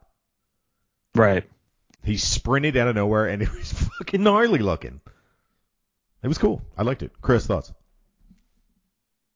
I think you hit the nail on the head with MJF. All he has to do is not not go into 80s uh, house show wrestling mode, and he's fucking cuts a tremendous promo. But he's got he's probably got Arn Anderson going. Yeah, you gotta, you gotta do that. Pull the gun out. He did the best promo of the year though, with the Glock. That's what the internet says. Um, how about um Sting decides he's going to break up the fight with his uh baseball bat and weird dudes with paper masks that are fucking. What the fuck was that? I'm not going to say that this was the best fucking segment in the world. Everything about MJF and fucking Darby Allin was great. What the fuck was the paper mask dudes? What was that? Chris, We didn't we didn't discuss this last week when Darby Allin was the Invisible Man. They Claude Rains, cut yes, to yeah, they cut to some concert. What? I don't. I don't remember. They, yeah, they they so they Yeah. the, the lights go out and then they show on the screen some rap concert. What? I don't remember that. Yes, yes, yes. They There was like a show on the- Yeah, there's like he, they show on the screen some rap concert, and then these guys come out with uh cutouts of MJF's. This guy comes out with a MJF like a almost like he cut his face out of a magazine, cut the holes out of the eyes, Yeah. Right? And walks out on stage, and whoever's on stage, whoever the guy performing is, go, yo, uh, MJF. Wait, And I then- don't remember any Yeah. of this. It's What? so weird, and I don't believe you were. We were on such a roll, and we were talking about other things, and I never, I, it never occurred to me. All right, like, I need you minute, this is guys. something If I forget something, or I didn't see something, or maybe I was so petting weird. my cat too heavily and I didn't watch the TV at this point, you guys got to chime in. I fucking didn't. I mean, It just totally it missed didn't this. occur. It didn't occur to me until we were just talking about it now, and it didn't occur to me that we didn't talk about it last week. I don't know how I missed that. And then it was like the guy. The whole concert stops, and then he he looks at him. He goes, oh, uh, is "MJF." He has a paper And mask he- on, and the guy was confused. Yeah, like like yeah, like I don't know. Like, I still don't know what happened. And then he takes it off, and then they go right back to the lights coming on and Sting, and then you know Claude Rains, and then there was that whole thing, and then the follow up was a bunch of dudes came out with Sting with those the same. It was that same mask the guy was wearing on stage. That was MJF's face. okay, okay, so that that makes a lot more off. sense. So it has a it had a throwback to the week before. I have no idea what the fuck's going on anymore. I blew it. Sorry, guys. Brandon thoughts. So strange. Also, if you're going to pull guys from the back that aren't doing anything and and mask them up, don't use Griff Garrison because you can just clearly see his giant blonde hair Yes, and as also- like one of the one of those Sting's lackeys. JR's like, who's that one man? He's massive. They pulled out like some dude that was like 350 and six foot five. That man looked like he could do. Oh, they got some mask on. Yeah, it was a mix of actual wrestlers, and then there was probably about four or five just old dudes. Yeah, it was weird. What else we got Weird. That, that before we move on to the pay per view? yeah, it was it right? I think so. Uh, I don't know. For some reason, they had Bryan Oh. Danielson fight Anthony Bowens. I No, we like, don't have to. We're not, let's not talk Yeah. about shit that doesn't matter anymore. That didn't matter. Fucking This- Kenny Omega's match at the beginning was fucking stupid. We're not talking about it. One thing that was terrible, and we need to talk about, the inner circle and their promo. Oh, We just need to give recogni- uh, recognize how fucking terrible this was. The inner circle and America's top team. Even Dan Lambert couldn't save this. This was fucking awful. Chris, thoughts? yeah. It's almost at that point. I said, "Oh, please." I think the Dan Lambert ship has sailed. He's going to be in this Oh. match though. Yeah, he is. Like as I predicted, he's going to take some bumps, right? Well, I mean, the guy's not. I mean, the guy's legit, so it's not like he's gonna be like like old guy, like uh, you know what I mean? It's, Legit what? A wrestler? Yeah. Yeah, Pro wrestler? Not a pro wrestler. No, No, it's a little different than an actual. But he's a pro under- athlete. I understand Pro that, athlete. but he is. Wait, a, is he an athlete? Yes, he's. Jade. Cargill isn't an athlete. He's an athlete. Who's an athlete here? Who are the athletes in this this company? Continue, Chris. I'm sorry. No, I was just saying he's not like it's not like you're throwing uh, Jimmy Hart in there. Jim Lardani in there. Yeah, Um, there you go. Yeah, I liked uh, Paige Van Zant. I like Paige Van Zant in all this. She's the only person that like comes off like in the bad guy team. She's the one that actually looks like a professional wrestler. Does Yeah. Anybody, does anybody agree with me with this? no, I agree with you. 100%. I think that she's got a future in professional wrestling if she ever decides to do it. yeah, Brandon, go 100%. Yeah, I, th- I think that she probably will, and she's pulling a lot of the weight for this squad here because these UFC guys won't talk at all. They're uh, Junior Dos Santos is just getting absolutely trashed week after week, and just coming out there and looking confused in a different city. So, um, I th- I think we finally bottomed out here though. Uh, the Dan Lambert wasn't even really good, and Jericho and that OnlyFans bitch stuff is just not funny. Not it's, funny. It's not. It's not that I care that you make fun of the the woman. It's just give me a little bit of creativity or something. So you said you'd take us on five on one. Five on one, you said, right? All of us? Dicks. You want to get all them dicks? Like, fuck off with this shit. This shit's corny. Final thoughts on that uh, terrible promo, Chris? Yeah, I want to get all those dicks. I do too. God, so much cum. All right, let's move on to the pay per view, which is this weekend. Vinny Testaverde's birthday. First of all, before we even talk about this, Brandon, where the fuck are we watching this? Are we going to the movie theater to watch this? Talk to me because I No, have I'm not- no idea. I don't know anything about bootlegging, so I have no idea how to watch this. I don't know. I, I got a MacBook, so I'm going to rely on the old uh, factoid that Lime, can't get a Wire, virus Lime on. Wire. I can't get a virus on this thing, so I'll be just trying to rip it off of some sketchy website. Probably. I'm not going to the AMC in Cherry Hill. That's for sure. I was hoping maybe What they you- had it at uh, uh, Rivers Casino. They don't. They don't have it in Rivers Casino. I would go. see Have it it at the Riverview. What's that, Brandon? There's a cinema in the Rivers Casino. No, but uh, they do pay per views at the Rivers Casino. Oh wow. UFC and shit. I was hoping maybe they had this. I ain't paying no cover. I'll go play a couple slot machines. That's about it. Paige Van Zant These show. things uh, go show on forever too. I definitely don't want to be around too many strangers, or I'm gonna start to get very irritable.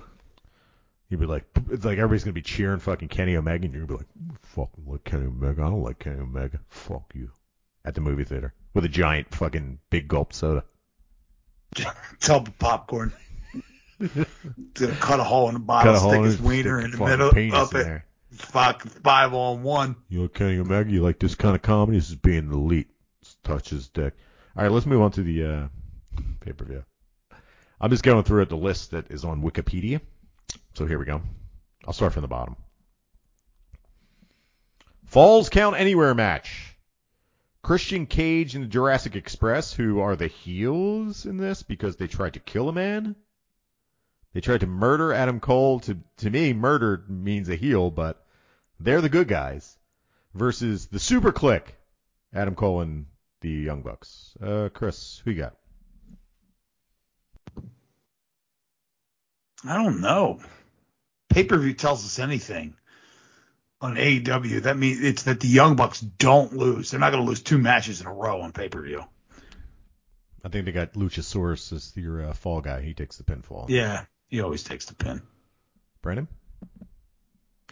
Yeah, this could go either way. The last, w- this was like what we got when we went to see them in Philly, and uh, I forget what happened. Christian Cage got hurt, but uh, they did make it believable. You could see Jungle Boys plus Christian Cage winning, so uh, I, I might actually go with them this time. Yeah. Who takes the pinfall then? I guess one of the Bucks could take Uh, the pinfall. One of the yeah, the the more balding buck. Yeah. Nick. He does all the athletic stuff and t- eats all the pins. He's the best. He's the Oh. best buck, but he eats all the pins too. All right, next up, singles match. A grudge match. CM Punk versus Eddie Kingston. Chris, thoughts? Eddie Kingston I winning think- here? I think the right move is Eddie Kingston winning. I think so CM too. Punk going full blown heel I think so too. because nobody will expect it because they're all like oh, CM Punk. CM Punk's a great heel. I hope He is a heel. fantastic heel. Yeah. Brandon, thoughts? Yeah, this would be too perfect. I, I think they got to do it like this. And Kingston's been getting clowned pay per view after pay per view since I've been watching, so give him something here.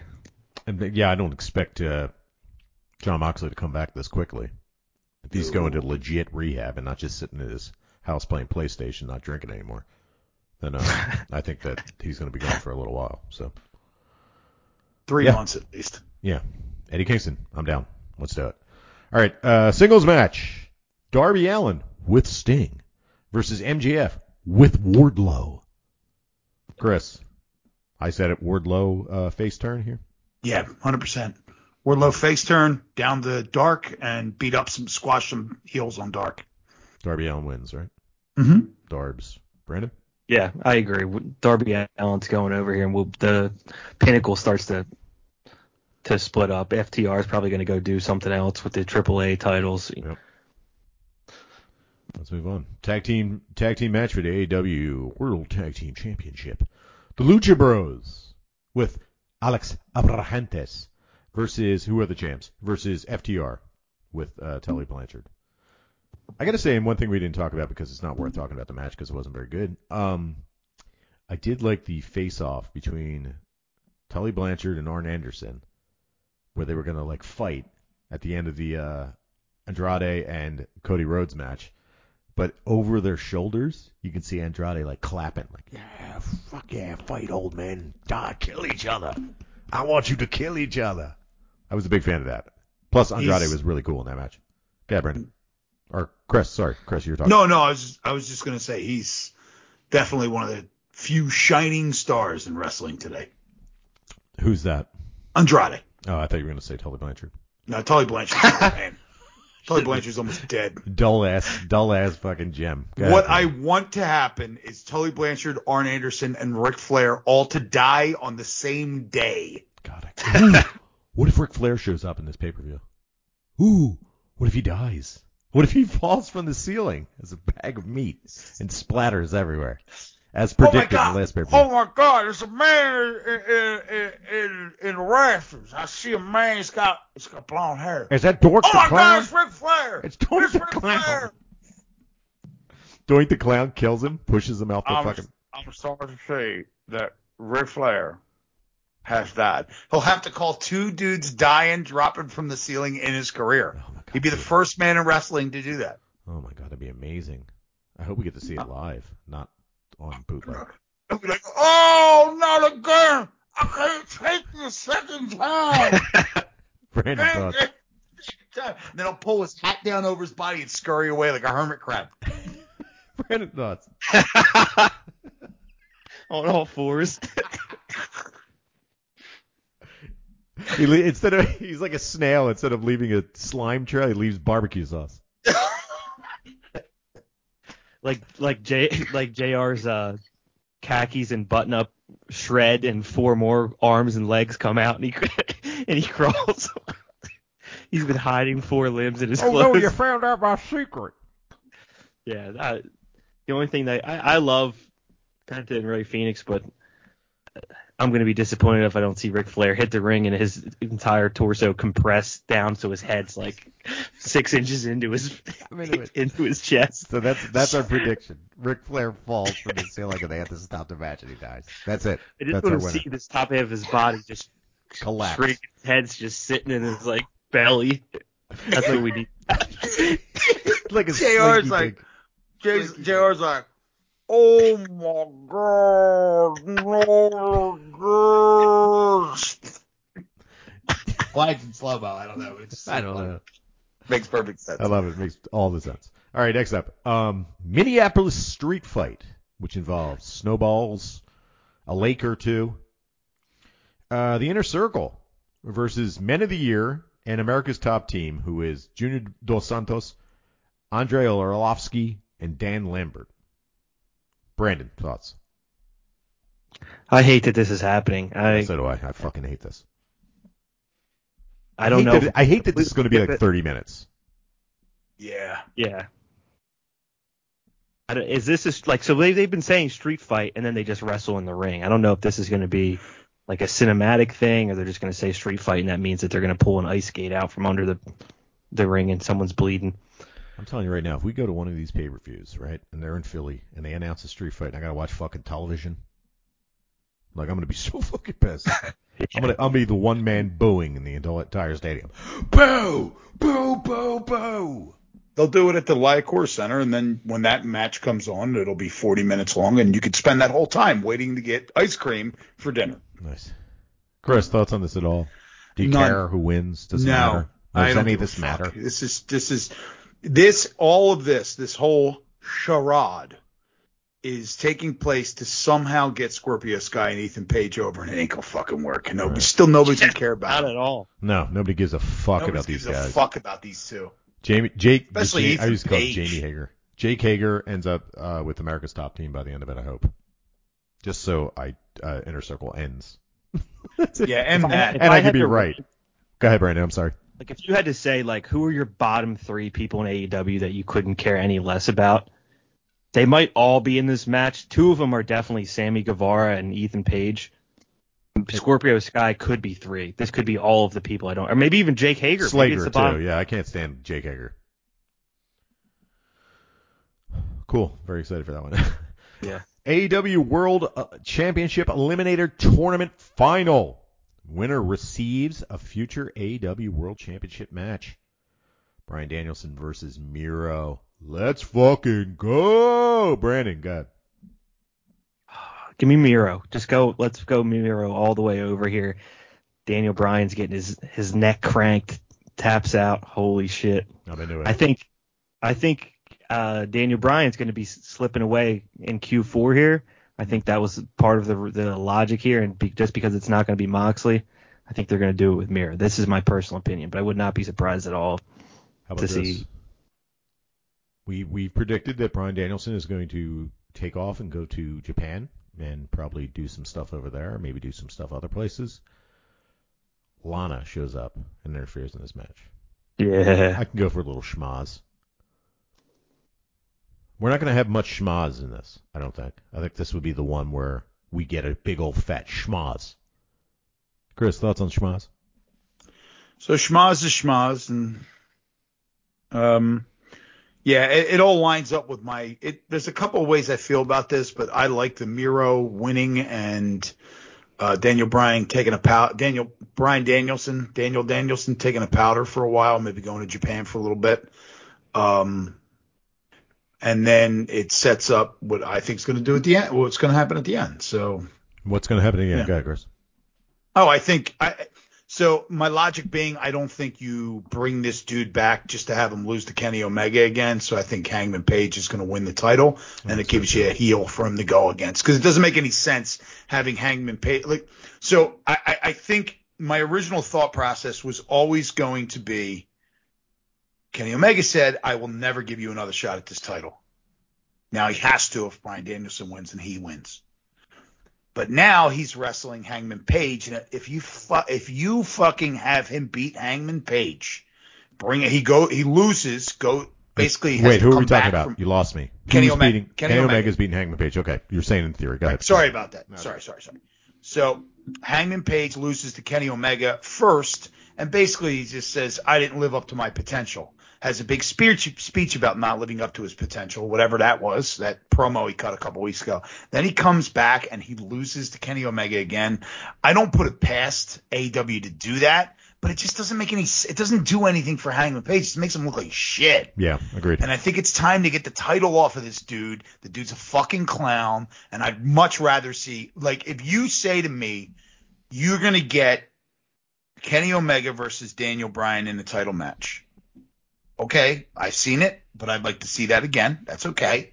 Or you're gonna give me Hangman Page versus Miro. I've never fucking seen that, and I'd really like to see that fucking match. Also, also, um, Kenny Omega's another guy that could go do Wrestle Kingdom too.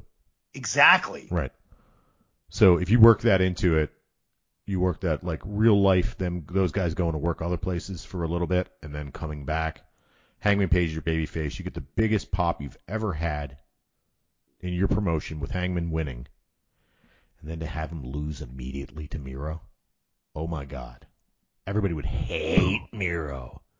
They would hate him. Can you imagine how great it would be to have Miro as the AEW fucking champion? It'd be amazing.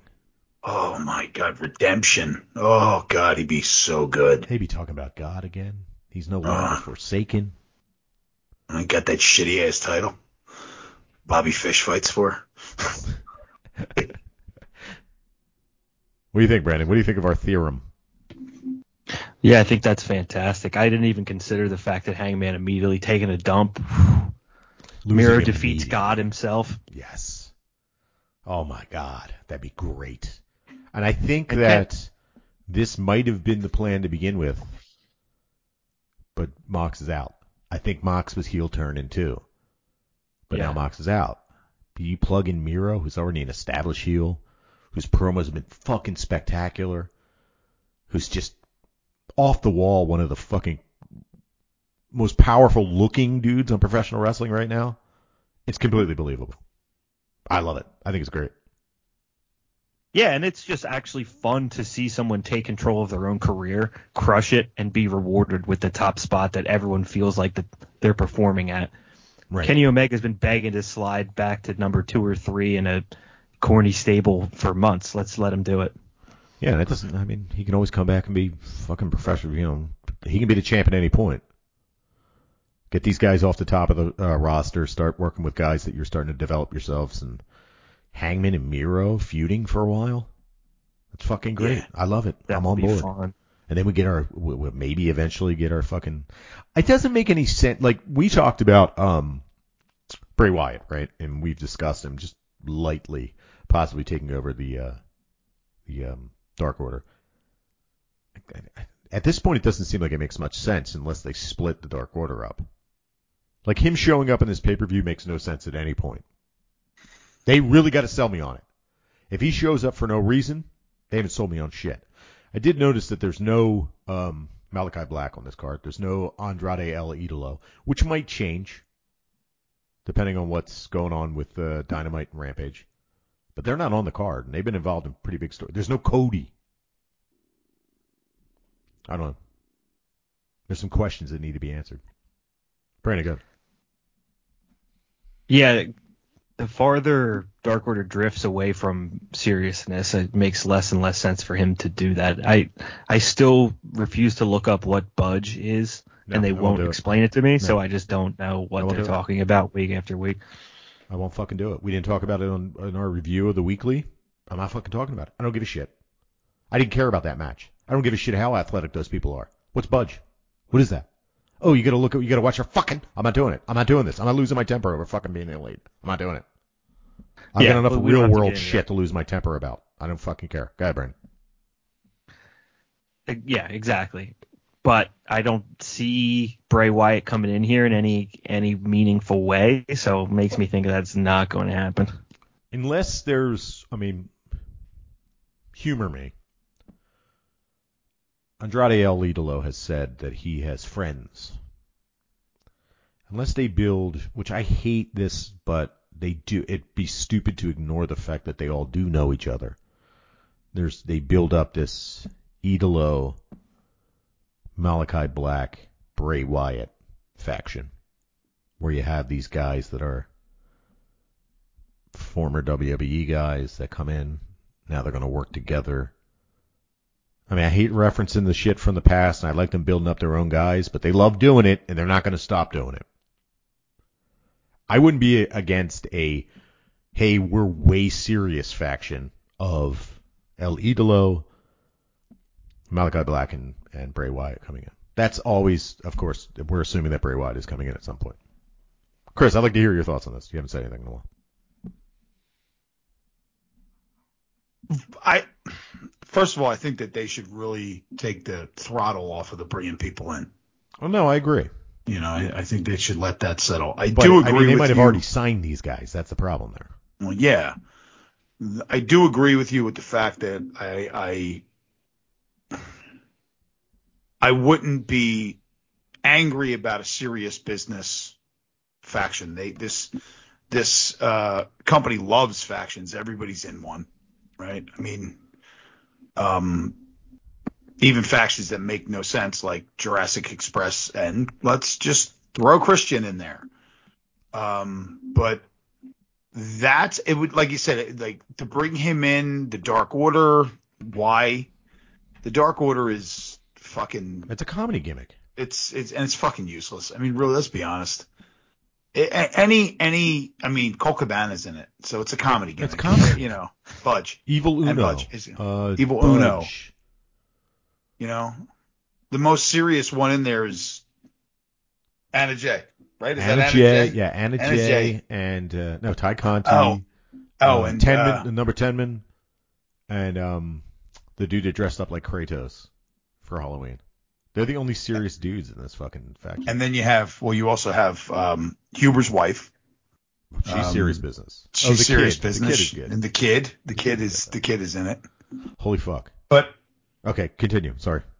I got, no- but I got nothing. I really don't. I, I'm really kind of just out there with this. I don't know what they're going to do. I honestly think that if they're going to put something together for something serious together for uh, matches or anything involving Andrade or Malachi Black, you have a fucking week. They're not really involved in anything right, Right. now except for some Cody shit. Uh, I don't think Cody's stupid enough. I, I, he's not a stupid guy, and I think he knows he ain't fucking over. Right. Why would he put himself? I I can see him the way he's behaving, like the you, the, the whispers you hear of his behavior behind the scenes. And when I say whispers, I mean um, clips of behind the scenes on his Rhodes to the Top. it ain't like he ain't hearing what they're doing when he's fucking coming out. So I could see him saying, "I need to back the fuck off and not be on this pay per view." I um before we Brandon, you have any final thoughts on this? I mean, uh, we're completely speculative at, this point. We're talking about shit that hasn't happened or may right. never I'm trying to connect the dots here at the end of this. So say that we get uh, Kenny's elite guys come in at the end of this match. The Dark Order comes in at the end of this pay per view. Hangman wins, and then there's this like celebratory moment of Adam Page and the Dark Order, and then you get your Malachi Black, Idolo, and Bray Wyatt come out, and there's some kind of face off where it's like a, the Dark Order are a the Dark Order is actually spooked by Yeah. some kind of real dark presence that's Right. now here, and this is like a new storyline leading. They could do something like that. That's the only way I can I can surmise to wedge them wedge him into this paper. Yeah, like a big win. Congratulations. Screwed over by them showing up and taking stealing the spotlight. That would be that that would work. we forgot that we were supposed to be the the evil presence on the show, and now there actually is one. Yeah. Uh, another match that we uh, maybe because it's a foregone conclusion. Uh, Dr. Britt Baker versus uh, Tay Conti. Oh my god, I didn't even know that was happening. I, I totally skipped over because I was so excited to talk about Hangman versus Miro that I completely skipped over it. Um, complete foregone conclusion. We're all assuming that Britt Baker's winning this, right? There's, Yes. there's no way Tay Conti's winning this. If she does, I will uh, on this podcast. I will. Um, let's see. What can I do that won't put me in a hospital?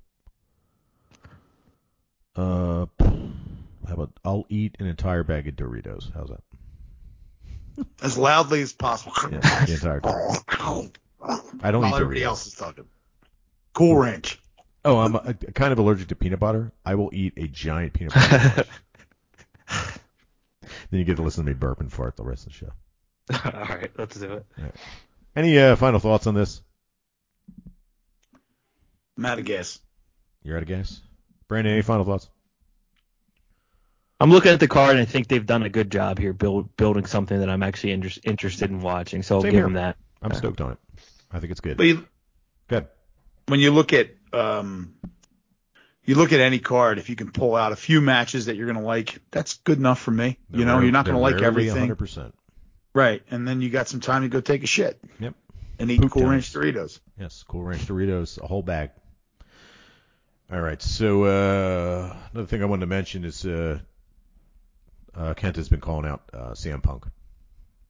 For the Kenta won the U.S. title recently, and um, he's calling out CM Punk. I mean, it could be nothing, but we'll see what happens. But I got to pee, so we got to get out of here. All right. All right, uh, how's this work? Hold on. Sorry, I've been a little behind, but I'm on top of it now. All right, thanks for joining us this week, and uh, join us here every week at Wrestling is Hard. Follow us on Instagram and Twitter at Hard Number Four Wrestling. Subscribe and follow, tell your friends, and for Brandon and Chris, I am Jim. We'll be back here next week after AEW full gear, full draws a poop, full draws of poop. It's going to happen in a second. Yeah. All right. goodbye.